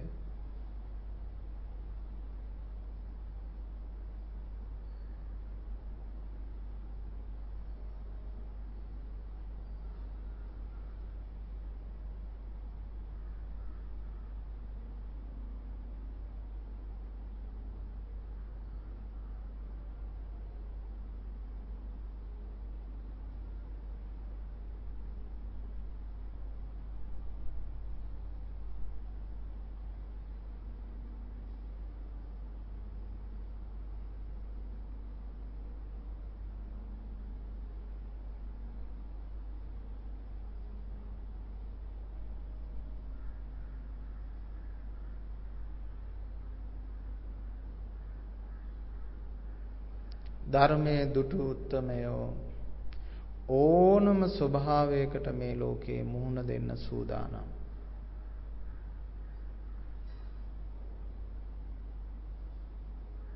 ඒත්තන්ගේ ජීවිතය තුළ මරණය සහ ජීවිතය කියලා දෙකක් වෙන්ව නැහැ. මරණය සහ ජීවිතය එකටම බද්ධ වූ දෙයක්. එය දශමයකින්වත් ඈත පවතින දෙයක් නෙමෙයි එකක්. එක ස්වභාවයක් මරණය සහ ජීවිතය කියන්නේ. අන්න ඒ தത്വයටපත් කරගත්තට පස්සේ යාට කියනවා අමරණීය පුජ්‍යලයා. මොකද ජීවිතයත් නෙමෙයි මරණයත් නෙමෙයි එතන තියෙන්නේ අමරණීයත්වය. ලෞකිකයාට මොකද වෙන්නේ? ලෞකිකයාට තියෙන්නේ ජීවිතය හා මරණය කියලා දෙකක් දුරස්ව තියෙනවා. අනාගතයේ මරණයත් වර්තමානයේ ජීවිතයත් ඔබ ආර්ය භූමියටපත් වූ දවසට ඔබට අත්දකින්න ලැබෙනවා. මරණය හා ජීවිතය කියන්නේ එකටම පවතින දෙයක්. ඒ මොහොතකටවත් දශමයකටවත් ඈතකින් පවතින දෙයක් නෙමෙයි එකක්. ජීවිතය කිව්වත් ඒක ඇතුලේ මරණය කියන වචනේ තියෙනවා. මරණය කිව්වත් ඒක ඇතුලේ ජීවිතය කියන වචනේ තියෙනවා. මේ දෙක එකට සම්පින්නණය වෙනවා.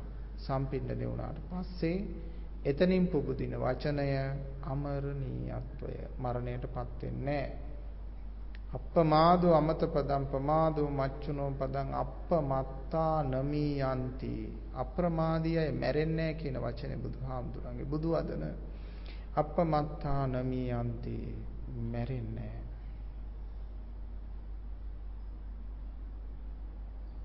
ඔබත් නොමැරෙන කෙනෙක් බවට පත්වන්න.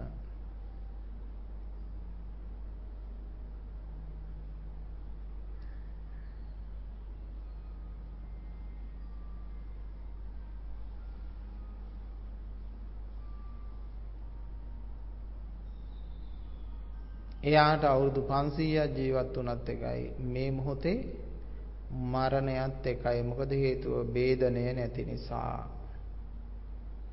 අවුරුදු 500ක් ජීවත් වුණත් එකයි මේ මොහොතේ මිය ගියත් එකයි. මොකද දුරස්ත භාවයක් නොදකින නිසා.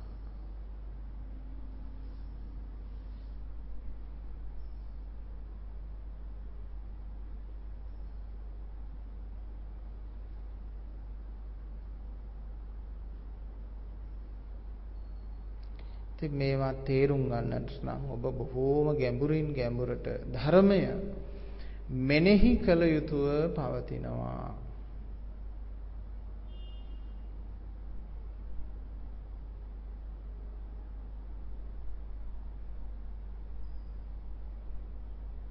ගැඹුරට මේවයි අවධානය සිහිය පැවැත්වීම අවශ්‍ය වෙනවා.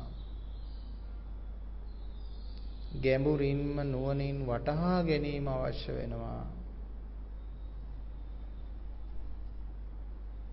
අපේ මිනිසුන් කම්මැලි දෙයක් නෙවෙන්නත් නේ. කල්පනා කරන්න හිතලා බලලා තේරුම් ගන්න හරි කම්මැලි.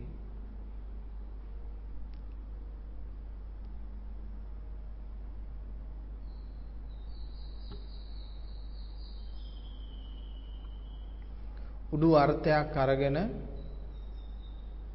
ඉන්නවා හැරෙන්න දාර්ශනිකයෙක් මෙන් දෙයක් දිහා බලන්න කැමති නෑ.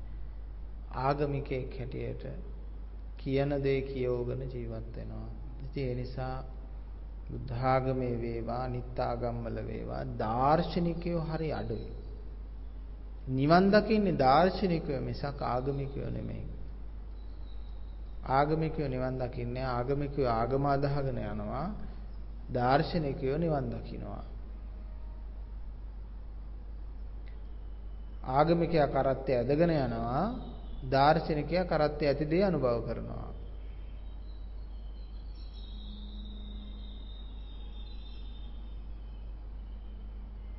එනිසා ආගමිකයා බූරුවෙක් වැනි.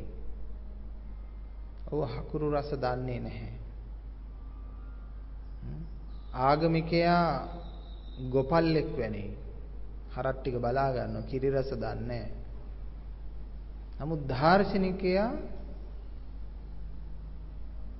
කිරි රස දැනගන්න හකුරු රස දන්න කෙනෙක් බවට පත් වෙනවා මේවා හැබැයි මේ දෙගොල්ලම ඉන්නක හොඳයි ආගමිකයොත් ලෝකේ ඉන්න ඕන දාර්ශනිකයොත් ලෝකේ ඉන්න ඕන අර ගොල්ලන්ට කරත්තය දැන් යන්නත් මේගොල්ලන්ට ඒ කරත්තය ඇති දේ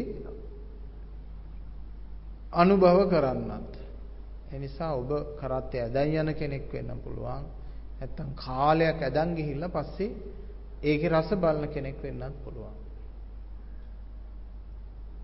නුවණ තමයි යෝන පෙන්නතුනේ. මේක මගේ ආනන්ද හාමුදුරුවන්ගේ බණක් එහෙම නෙමෙයි. මේ තථාගත සම්මා සම්බුදුරජාණන් වහන්සේගේ ධර්මය මට බුදුහාමුදුරන්ගේ ධර්මයේ විකෘති කරන්න පුළුවන් නම් මම මාර හපනෙක් නේ. ඈ කොච්චර ඥානයක් තියෙන්න ඕනද ඒ උත්තමයාගේ ධර්මයේ විකෘති කරන්න. මේ ලෝකේ කාටවත් කරන්න බැරි දෙයක් වෙනුතුනේ. කාටවත් කරන්න බෑ. එහෙනම් ඉතින් සතර මහා ධාතුන්ගේ නියාමයන් වෙනස් කරන්න බෑ. ඒ ධර්මයේ බොරු කරන්නට නම්. එහෙනම් මිනිස්සුන්ට මේ සිද්ධ වෙන දේවල් සිද්ධ නොවි පවතින්න ඕන. ඒක ඒ ධර්මයේ බොරු කරන්න නම්. ඒක කාටවත් කරන්න බෑ.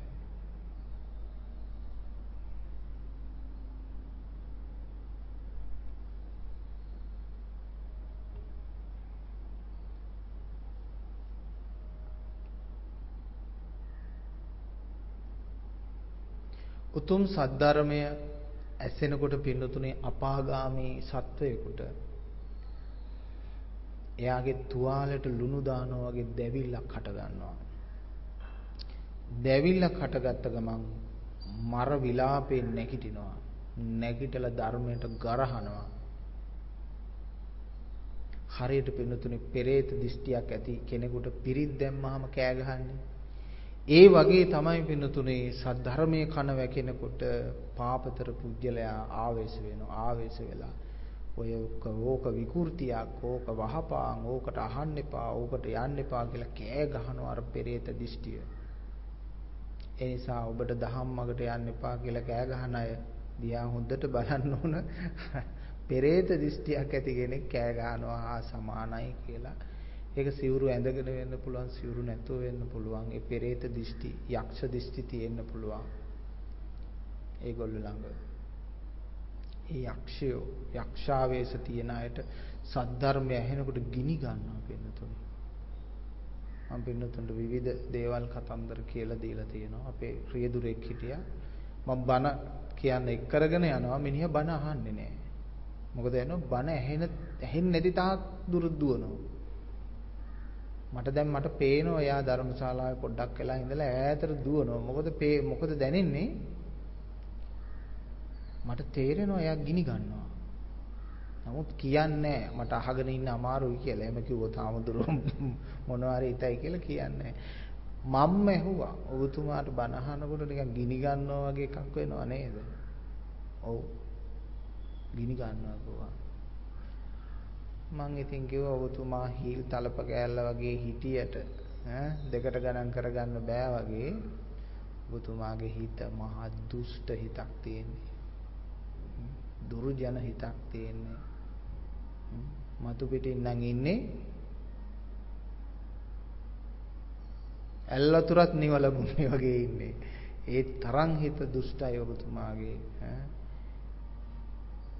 ඒක බලන්න පුළුවන්කම ලැබෙන්නේ යමක් තැනකදී ඒ අත්දැකීම් ලැබලා තියෙනවා. අවශ්‍ය වෙලාවෙදි මිනිහ නැහැ. ඒ වාහනේ අපි හිතමුකෝ පොඩි ඇක්සිඩන්ට් එකක් වුණා කියමු. මිනිහා බැස්ස මිනිහා ඈතට ගියා සද්ද නැතුව හිටියා. හාමුදුර තමයි උත්තර දෙන්න ඕන. ඔව්. වාහනේ ලිව්වොත් හරි මිනිහා දිව්වා. එතකොට මිනිහාගේ දඩේ මම තමයි ගෙවන්නේ. හරි ෂෝක් කරේ.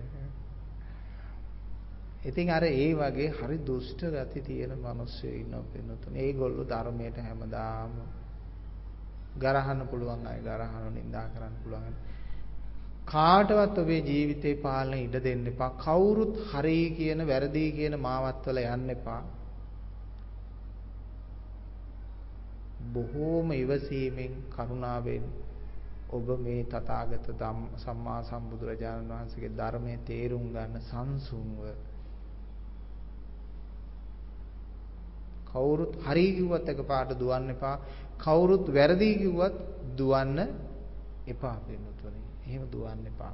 එහෙම කලබල වෙන්න එපා. එහෙම කරන්නේ දුර්වල මනසක් තියන අය. එකපාරට පැහැදෙන්නෙත් දුර්වල මනසක් තියන අය. එකපාරට අපැහැදෙන්නෙත් දුර්වල මනසක් තියන අය. දැන් අපේ සමහර දායකයෝ ඉන්නෝනේ වැඩි දෙයක් කියන්න ඕනේ නැහැ. ඔය හාමුදුරුවෝ රැටත් කනවා කියලා කියන්න බලන්න. අප හැදෙනවා. එතකොට ප්‍රඥාවක් තියෙන මිනිස්සෙක් නම් මොකද හිතන්නේ? ප්‍රඥාවක් තියෙන මිනිස්සෙක් මොකද හිතන්නේ? අම්මු රැට කනවා එහෙනම් හරි නෑ. ඉතින් අර එවැනි තත්වයක තමයි අපේ ජන විඥානයේ තිබුණේ පින්නතුනේ. ජන විඥානයේ තිබුණේ එතන.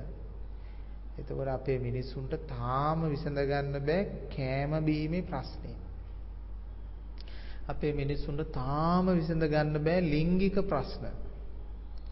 අපේ මිනිස්සුන්ට තාම විසඳ ගන්න බෑ පැවැත්මේ ප්‍රශ්න. අපේ මිනිස්සුන්ට තාම විසඳ ගන්න බැරි වෙලා තියෙන සම්මුති ප්‍රශ්න ටික විතරයි.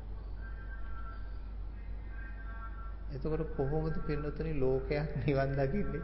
තාම අපේ මිනිස්සු ග්‍රාම්‍ය තත්වයක ග්‍රාම්‍ය තත්වයක ඉන්නේ.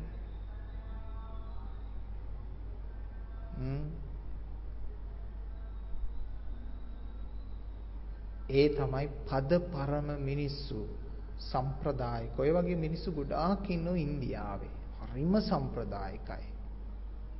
හරිම සම්ප්‍රදායිකයි. සම්ප්‍රදායික නෙවොත් යක්ෂයෝ වගේ. නොයෙකුත් ආගම් තියෙනවා ලංකාවේ. හරිම සම්ප්‍රදායිකයි.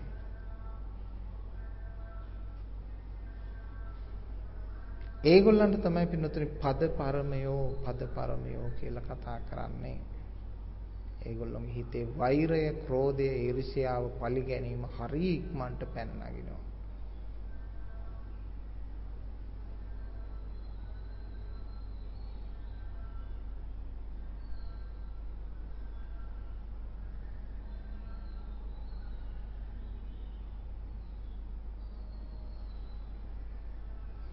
ඉතින් ඒව ගැන කියලා වැඩක් නැහැ පිටුතුනේ කියන්න ඕන.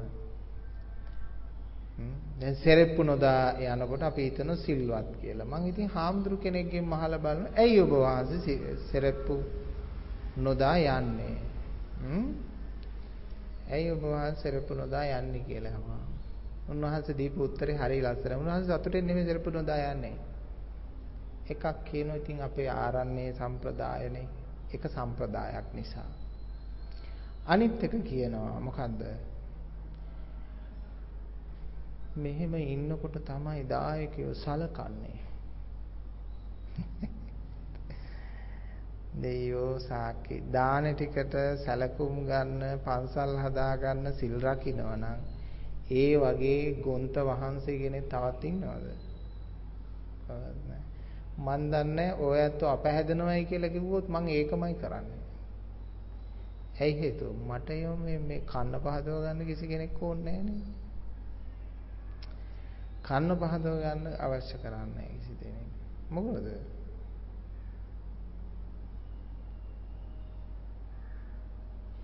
අපි රස්සා කරන්න දන්නේ නැති නිසාද? ව්‍යාපාර කරන්න දන්නේ නැති නිසා? නොහැකියාව නිසා කාලා වයසට යන මහණුන් අය නෙමෙයිනේ. දර්ශනයක් වාගෙන මහණ වෙච්ච අය මම. මට ඒ ගිහි කාලේ හිටපු කාලේදී මට රැකියා කිරීමේ හැකියාවක් තිබ්බා. ව්‍යාපාර කිරීමේ හැකියාවක් තිබ්බා මට හොඳට.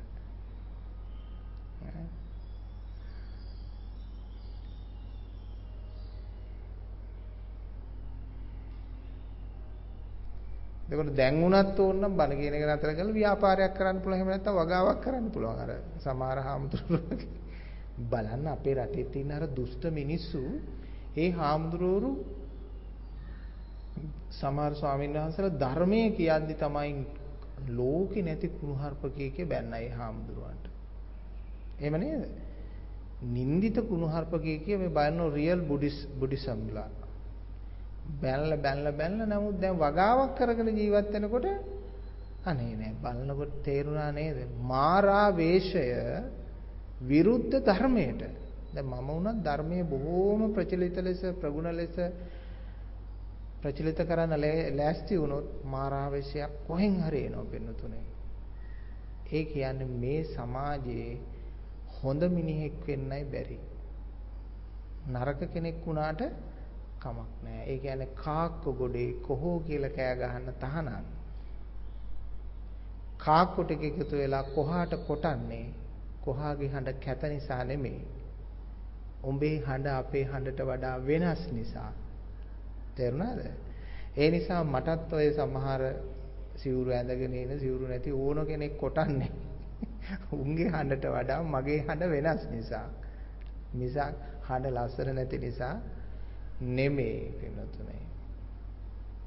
ඔච්චරයි පින්නතුනේ. ඒ නිසා ඕනම සද්ධර්මයක් හරිද නැද්ද කියලා ඔබට තෝරගන්න පුළුවන් හරිම සරල ක්‍රමයකට. ලෝභක්කය, දෝසක්කය, මෝහක්කය සිද්ධ වෙනවා නම් ලෝභ, ද්වේෂ, මෝහ දුරු වෙලා ගිහිල්ලා හිත සහනයටපත් වෙනවා නම් අන්න ධර්මය. එය භික්ෂුවක් දේශනා කළත්, ගිහියෙක් දේශනා කළත්, අන්‍ය ආගමිකයෙක් දේශනා කළත් ඒක තමයි ධර්මය. හිත නිවනව නම් අන්න ඒක තමයි ධර්මය. හිත පත්තු කරනවා නම් ඒක බුද්ධ ආගමේ වෙන්න පුළුවන් වෙන ආගමක වෙන්න පුළුවන්. වෛරී ක්‍රෝධය ඇති කරනවා නම් ඒක තමයි ත්‍රස්තවාදය. නිසා ත්‍රස්තවාදය හඳුන ගන්නත් පුළුවන්. සැබෑ ධර්මය අඳුර ගන්නත් පුළුවන්. මොන ආගමිකයෙක් හරි හිත නිමන විදියට කටයුතු කරනවා නම් බුද්ධ ආදී මහත්තුමිය ඔය ප්‍රතික්ෂේප කළේ නෑ. හිත නිවන යම් යම් ක්‍රියාවන් සිද්ධ වෙනවා නම්. ඒ කාටවත් වරදක් නැති දෙයක් නෑ.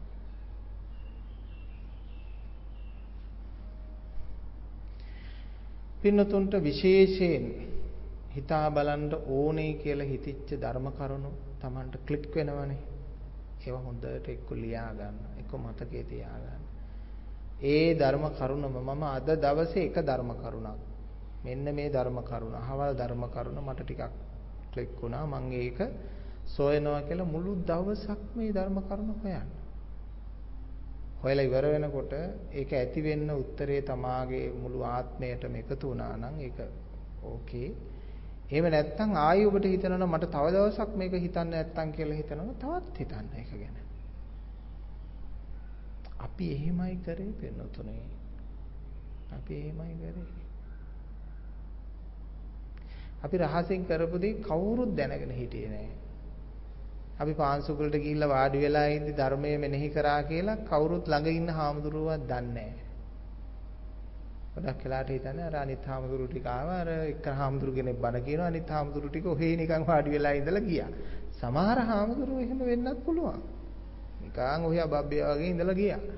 නමුත් වැඩක් පළක් ගන්න ඕනේ කියලා කල්පනා කරලා මහාන වුණා නම් එයා දුකෙන් නිදහස් වෙන්න මේ හිතේ තියෙන දුකෙන් නිදහස් වෙන්න මහාන වුණා නම් එයා කල්පනා කරනවා අපි පොඩිම කාලේ මහාන වුණේ පින්නතුනේ සිවුරට තියෙන ආසාවයි කෙහෙල් කැවුම් ගෙඩි වලට තියෙන ආසාවටයි තමයි පොඩි කාලේ මහාන වෙන්නේ. බොරු කියන්න ඕනේ නැහනේ. පොඩි කාලේ මහාන වුණේ ඒවට මහාන වෙන්නේ. හොඳට කන්න තියෙනවා, බොන්න තියෙනවා, මේව තියෙනවා, සිවුර තියෙනවා, ලස්සනයි මේකයි. ඈ කියලා මහාන වුණා පොඩි කාලේ. හැබැයි ආයි අපි තරුණ කාලේදී මහාන වෙනකොට දුක දැනිලා මහාන වුණේ. ජීවිතය ගැන අස්තීර භාවය, නිස්සාර භාවය තේරුම් අරගෙන මහාන උනේ. අන්න ඒකයි වැදගත්. එතකොට ඒ දුකෙන් නිදහස් වෙන්න මේ ලංකාවේ කොතනක හරි ධර්මයේ තියෙන්න ඕන, තේරෙන්න ඕන. එහෙම නැත්නම් අපි ඉන්දියාවට හරියන්න ඕන, බුරුමෙට හරියන්න ඕන, තායිලන්තෙට හරියන්න ඕන, කොහේ හරි ගිහිල්ලා මේ ධර්මය හොයන්න ඕන කියන ජීවමාන කරගත්ත කෙනෙක් ධර්මය හොයන්න ඕන කියන අප්‍රමාදී දුක. ඉතින් පින්නතුන්ටත් ඒ කඩා වැටීම ඒ මේ ලෞකිකත්වයෙන් බිඳ වැටීම කියලා කියන්නේම පින්නතුනේ ලෝකෝත්තරත්වයේ නැගී සිටීම. කලකිරීම කියන්නේ ඕකනේ. ලෞකිකත්වයට කලකිරෙන්න ඕන. ඒ කියන්නේ වැඩක් නෑ. මේ ධනයෙන් වැඩකුත් නෑ. මේ ගෑනුන්ගෙන් වැඩකුත් නෑ. මේ පිරිමින්ගෙන් වැඩකුත් නෑ. මේ දරුවන්ගෙන් වැඩකුත් නැහැ කියලා Tamanට තේරෙන්න ඕන. ඒකනේ යථාර්ථය වෙනත එහෙම හිතීම හොඳ නෑනේ කියලා කෙනෙකුට හිතෙන්න පුළුවන්. නෑ ඒක තමයි යථාර්ථය. දැන් දරුවන්ගෙන් සැලකුම් ලබන්න කියලා හිටියට කිසිම අම්ම කෙනෙක් දරුවන්ගෙන් සැලකුම් ලබන පාඩක් පේන්නේ නැහැ. අනිත් එක ඒගොල්ලෝ සැලකුම් දෙනවා කියලා කිව්වත් මොනවද ඒගොල්ලන්ට අපිට දෙන්න පුළුවන්? කෑම ටිකයි ඇඳුම් ටිකයි බෙහෙත් ටිකයි දෙයි. ඉතින් ඕක සැලකුමක්ද? ඒකට ඉතින් අපි රක්ෂණයක් දාගත්තා නම් වැඩේ ඉවරයිනේ. ඒක රක්ෂණෙන් හම්බ වෙනවනේ කෑම ටිකයි බෙහෙත් ටිකයි ඔක්කොම ටික ඇඳුම් බැලඳුම් ටිකයි හම්බ වෙනවනේ. ඕක සැලකුමක්ද? සමහර අය හිතනවා මේ ඕකට තමයි මුළු ජීවිත කාලෙම ළමෙක් හදන්නේ ඈ කවුරු හරි කෙනෙක් හදනවා වයසට ගියාම පොඩ්ඩක් padikකම ළඟින් ගෙන ගෙන තියනක් තියාගන්න. ඕක සැලකුමක්ද? ඔක වැඩක් නෑ. ඒ සැලකුම ලබන්න වෙනකන් ඉඳීද නැද්ද? ඒකත් කියන්න බෑ. ඒ නිසා පින්නතුනේ තමන්ට තමන්වත් නෑ. තමන්ට තමන් විතරයි කියන තැනට එන්න එපා. එතන හරි ආත්ම අනර්ථකාමීත්වයක් තියෙනවා. මට මම විතරයි කියලා ගත්තාම මේක මහා හිතුවක්කාර බවක් තියෙනවා. තමන්ට තමන්වත් නෑ. එතකොට ඒකේ අධර්මිෂ්ඨභාවයක් නෑ පිළිතුරේ. තමන්ට තමන්වත් නෑ.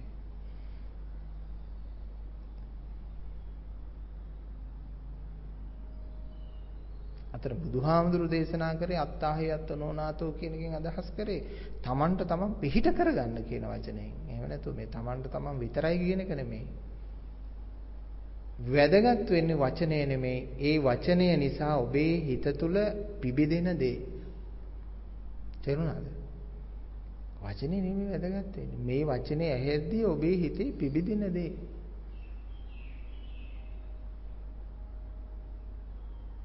මේ හැම වචනයකින්ම ඔබේ සිතේ යම්කිසි අවදියක් ඇති කරනවා. සෑම තමන්ගේ සිත පිහිටවන හැම මොහොතකම සෑම චිත්තක්ෂණයකම තමන්ගේ යම් පිබිදීමක් ඇති කරනවා.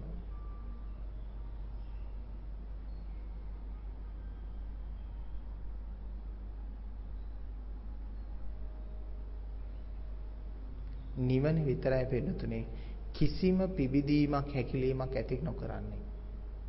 නිවනට සිත පිහිටියාම එතනින් පිබිදීමක් හටගන්නෙත් නැහැ හැකිලීමක් හටගන්නෙත් නැහැ. අනිත් හැම තැනම පෙන්නතුනේ හිතේ යම් වේදනා මේ ශරීරේ පුරා දුවනවා. නිවන සැපයි. එහෙත් වේදනාවක් නැහැ. වේදනාවක් නැත්තම් සැපවන්නේ කොහොමද? වේදනාවක් නැති එකම තමයි සැප. වේදනාව කියන්නේ පින්නතුනේ පිච්චෙනවා වගේ එකක් නේ. වේදනාව කියන්නේ හිත පුච්චන දෙයක්. දැනෙනවද ඒක පින්නතුනේ? සුඛ වේදනාවෙනුත් හිත පුච්චනෝ දුක් වේදනාවෙනුත් හිත පුච්චනෝ. ඒක හිත සියුම් කරලා බලද්දි තමයි ඔක තේරෙන්නේ. හොඳට හිත සියුම්ව බලද්දි තමයි තේරෙන්නේ. හිත පුච්චනෝ.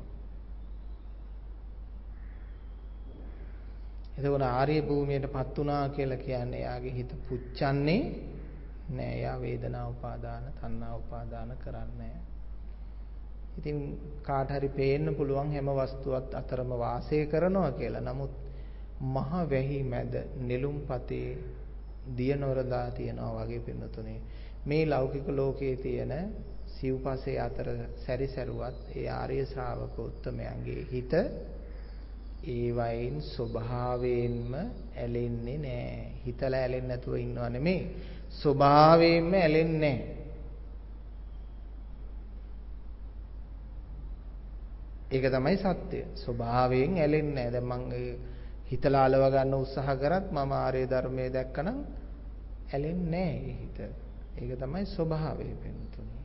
ඔබ දැක්කනම් ඔබ කොච්චර ඒක అలවන්න උත්සාහ කරත් ඇලවෙන්නේ නැහැ නිලුම්පතක් වගේ.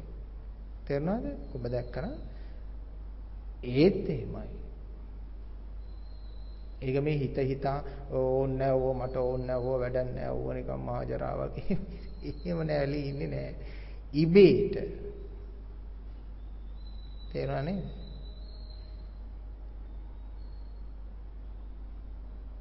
අර ගඟෙන් එකට වෙන්න ගෑල්ලා මේ කරේ තියන් හිටියනේ ඒත් ඇලුන්නේ ඒ වගේ කරේ තියන් හිටියත් ඇලෙන්නේ තේරුණාද? ධර්ම අවබෝධය ලැබුණා නම් කරේ තියන් හිටියත් ඇලෙන්නේ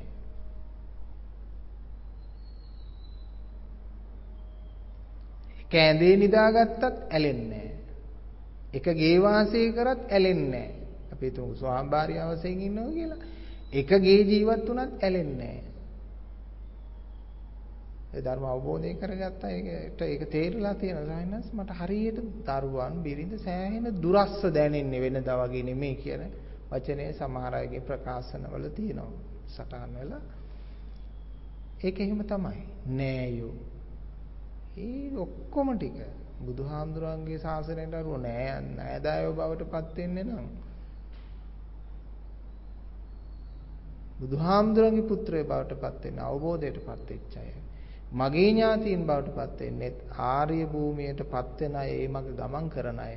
අර ඥාතීත්වයෙන් ලේ නෑයු කියන කට්ටිය වැඩකට ඇති පිරිසක් නෙමෙයි. උන්ගේ තියෙන ලෝභ ද්වේෂ මෝහ මාන්නයට අපිට ගල් පෙරලන්නත් පුළුවන් මරන් කන්නත් පුළුවන් ඉඩ තියෙන. මොකද ලෝභ ද්වේෂ මෝහ ඇවුස්සුනාම ඒ සත්වයා තවදුරටත් නෑ එක්කත් කවුරක්වත් නෙමෙයිනේ. ඒ ගති ලක්ෂණයට අයිති වෙන්නේ.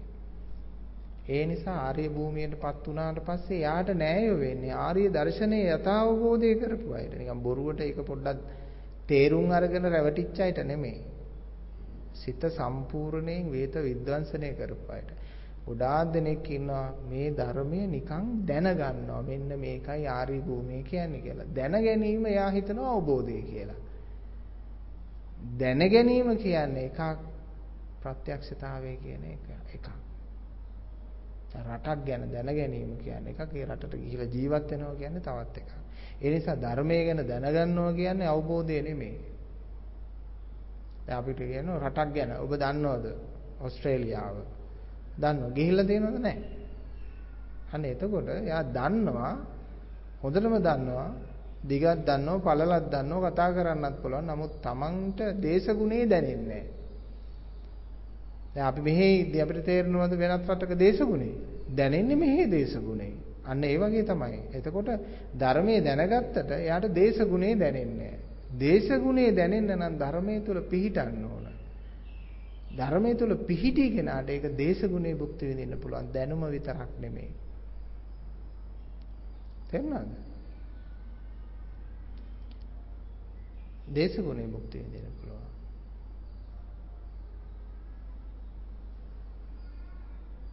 නිසා ධර්මයේ තුල පවතින ස්වභාවය අත්විඳින්න ධර්මයේ තුලට එන්න ඕන. ධර්මය කියන්නේ සැපයක්. වේදනා කියන්නේ දුකක්. සුඛ වේදනාවත් පින්නතුනේ දුකක්. ඔබ සැප එක දිගට විඳලා බලන්න සැප එපා වෙනවා. දුක එක දිගට වින්දන් දුක කොහොමත් එපා වෙනවනේ. සැප එක දිගට විඳලා බලන්න සැප එපා වෙනවා. මේක පින්නතුනේ ගිනි අඟුරකේ අයිස් කැටයකේ අත් දෙකේ තියලා මිටි කරගෙන ඉන්නවා වගේ වැඩක්. තේරුණා නේද?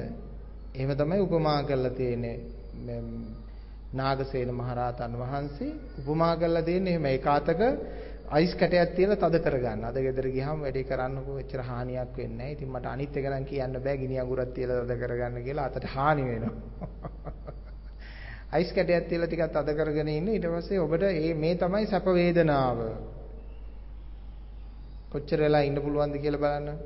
ටික වෙලාවක් යනකොට අත පුච්චනවා. පිච්චෙනා වගේ වේදනාවක් ඇති වෙනවා.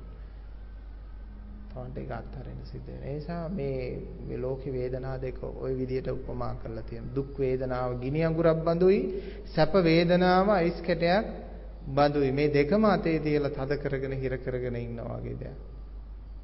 තැවෙනවා දැවෙනවා මේ ලෝකෙ මිනිස්සු මග වැරදිලා හැම තැනම දුවනවා සීසී කඩ දුවනවා පාරවල් ගානේ දුවනවා. කීයක් හරි හොයාගන්න දුවනවා.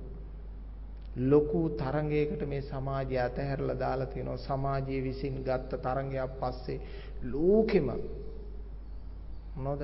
ආර්ථිකයක් පස්සේ ඩොලර් එකක් පස්සේ රත්තරන් පවුම් පස්සේ දුවනවා දුවනවා දුවනවා. ඒක තමයි දියුණුව කියලා මිනිස්සු හිතනවා. යාන වාහන පාලම් ගොඩනැගිලි බිල්ඩින්ග්ස් අනේ මිනිස්සුන්ට තේරෙන්නේ මනුස්සකම උතුම්.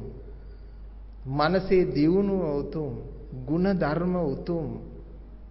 අනේ ඉදිරියේදී ලෝකයේ මිනිස්සු තෝරගන්නකොට බෑන තෝරනකොට ලේලි තෝරනකොට කල්යාණ මිත්‍රත්වයට තෝරනකොට ආශ්‍රයයට තෝරනකොට හොයන්න කුඹුරු අක්කර කීයද? තේ අක්කර කීයද? වාහන කීයද? කම්පැනි කීයද කියලා නෙමෙයි. හොයන්න. මෙයාට කොච්චර manussකම තියනවද? කොච්චර ಗುಣධර්ම තියනවද? කොච්චර දයාපන්න භාවය තියනවද? කොච්චර දහම් දැනුම තියනවද? කොච්චර උතුම් පැවතුම් ඥානයන් තියනවද කියලා වගේ උත්තරීතර ගුණ ධර්ම සොයන්න. ඒව ධනය, ශ්‍රද්ධා ධනය, ප්‍රඥා ධනය, හිරියොත්ප්ප ධනය තියනවද කියලා හොයන්න. ඒව හොයලා ආශ්‍රය කරන මිනිස්සු. තේරුණා නේද? ඊට පස්සේ මිනිස්සු හොයනකොට මෙයාට කොච්චර ධනෙ තියෙනවද කියලා නෙමෙයි හොයන්න ඕන. මම දැන් මම දිහා වුණත් බල්ලා සමහරලාට ඒවාට ගරු කරන මිනිස්සු ඉන්නවා. මම හිතන්නේ තුච්ච මිනිස්සු කියලා. මම හිත යටින් හිතාගෙන ඉන්නවා. මේ යක්කු ගරු කරන්නේ මේ වගේ දේවල් නිසා කියලා. තුච්ච ගති. හැබැයි ඒ දේවල් නැහැයි කියලා කවදකාරී අහුණාම ඒ ගෞරවේ කවදකාරී නැතුව යනවා. ඒ නිසා බුදුහාමුදුරුවෝ පෙන්නනවා ධනෙ නිසා ලං වෙන අය ධනෙ නැති වුණාම යාවි. රූපේ නිසා ලං වෙන අය රූපේ නැති වුණාම යාවි. බලය නිසා ලං වෙන අය බලය නැති වුණාම යාවි. හඬ නිසා ලං වෙන අය හඬ නිසා නැති වුණාම යාවේ. ඔන්න ඔය විදිහට බුදුහාමුදුරු පෙන්වන මේ ලෝකේ තියෙන බැඳීම් වල ස්වરૂපය. ඒ නිසාම මේ ලෝකේ විද්‍යාවක් නැහැ, යථාර්ථයක් නැහැ. ඒ නිසා අප්‍රමාදීව සත්‍ය අවබෝධ කරගන්න, නිවන් අවබෝධ කරගන්න. මානසිකාරයේ දෙන්න, සම්මර්ෂණයේ දෙන්න එවිට තමයි පින්නතුනේ අපි මේ හැම ධර්ම කරුණක්ම දේශනා කරලා තියෙන්නේ ඔබට සම්මර්ෂණයට. ඒ සම්මර්ෂණය කරනකොට ඒ කාරණා ඔස්සේ තමන් ඒකේ කිමිදෙනවා. හරියට පින්නතුනේ නාන තටාකයක අපි කිමිදෙනවා වගේ අපිට ඒකේ සුවය දැනෙන්න පටන් ගන්නවා. ඒ නිසා සුනාත ධාරේත චරාත ඒකේ කිමිදෙන්න ඕන. කිමිදෙනකොට පින්නතුනේ අපිට පුදුම ශාන්තියක් දැනේවි පුදුම සහනයක් දැනේවි තේරුණාද පින්වත්නි ඒ නිසා අප්‍රමාදීව ධර්මයේ දකින්න අපිට මීට වඩා මේක සැහැල්ලු කරන්න බෑ පින්නතුනේ මේක තමයි ධර්මයේ ඔබ ඔබ හිතන්න ඕන. අපිට හිතවන්න බෑනේ හිත ඇතුළට ගිහිල්ලා. දැන් හිතවන්න හිතන්න හිතන්න කියලා එහෙම කරන්න බෑනේ. ඔබ හිතන්න පෙළඹෙන්න ඕන. ඔබට උවමනාවක් තියෙන්න ඕන. සත්‍ය අවබෝධයට නිවන් දකින්නට. ඉතින් ඔබට ඒ ඌමනාව පහළ වේවා කියලා, ඒ වීරිය පහළ වේවා කියලා අපි ප්‍රාර්ථනා කරනවා. හැම දිනාටම සම්මා සම්බුදු සරණ වේවා, සුවපත් වේවා, සුවපත් වේවා.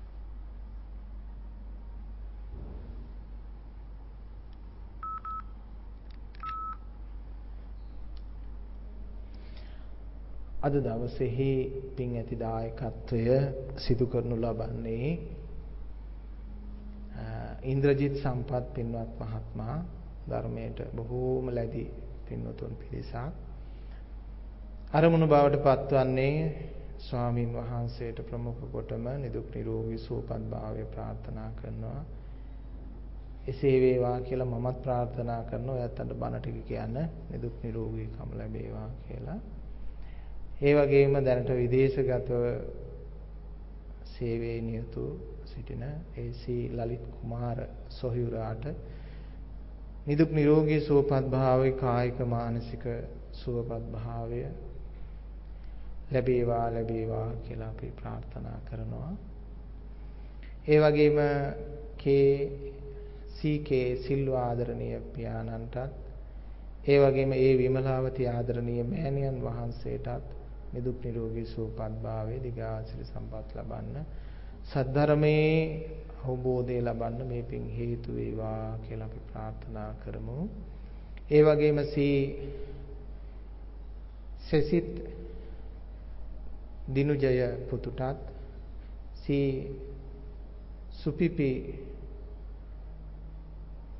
සිතුමිනි දියණියටත් සී සෙනුත් වාසිත පුතුණුවන්ටත් නිදුක් නිරෝගී සුවපත් භාවය ආශිර්වාදය කිරීමටත් මෙම ධර්ම දේශනා පින්කම යොදා ගන්නවා. ඒ වගේම ධර්ම ශ්‍රවණය කරන ඔබ සෑම සියලු දෙනාටමත් ශ්‍රී ලංකා වාසී ලෝක වාසී සත්පුරුෂ ජනතාවටත්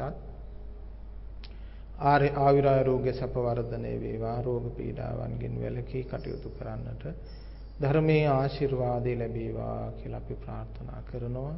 අද දවසේ දායකත්වයේ දක්වමින් කටයුතු කරපු ඉන්ද්‍රජිත් සම්පත් මෙතුමාටත් එතුමගේ සියලු යහපත් කටයුතු ඉෂ්ට සිද්ධ කර ගන්නට ධර්මයේ ආශිර්වාදයක් වේවා. එතුමන්ටත් ආයුර ආරෝග්‍ය සැප වර්ධනයේ සැලසේවා. සද්ධර්මයේ අගේ ජීවිතයට වැඩි වැඩියෙන් එකතු පහදු වේවායි. එතුමන්ගේ සිත් තුළ ප්‍රාර්ථනා යහපත් උතුම්ග ප්‍රාර්ථනා සියල්ල ධර්මයේ ආශිර්වාදයෙන් ඉෂ්ට සිද්ධ වේවා සඵල වේවා කියලා අපි ප්‍රාර්ථනා කරනවා. හැම දිනාටම සම්මා සම්බුදු සරණ වේවා. අභිවාදන සීලිස්ස නිච්ඡං උද්ධාපචායිනෝ චත්තාරෝ ධම්මා වඩ්ඩಂತಿ ආයුවන්නෝ සුඛම් බලම් ආයුරාෝග්‍ය සම්පatti පඤ්ඤාවන්තස්ස හේතු චතු නිබ්බාන සම්පatti ඉමිනාතේ සමිඤ්ඤතු සුඛී හෝතු සුඛී හෝතු සුඛී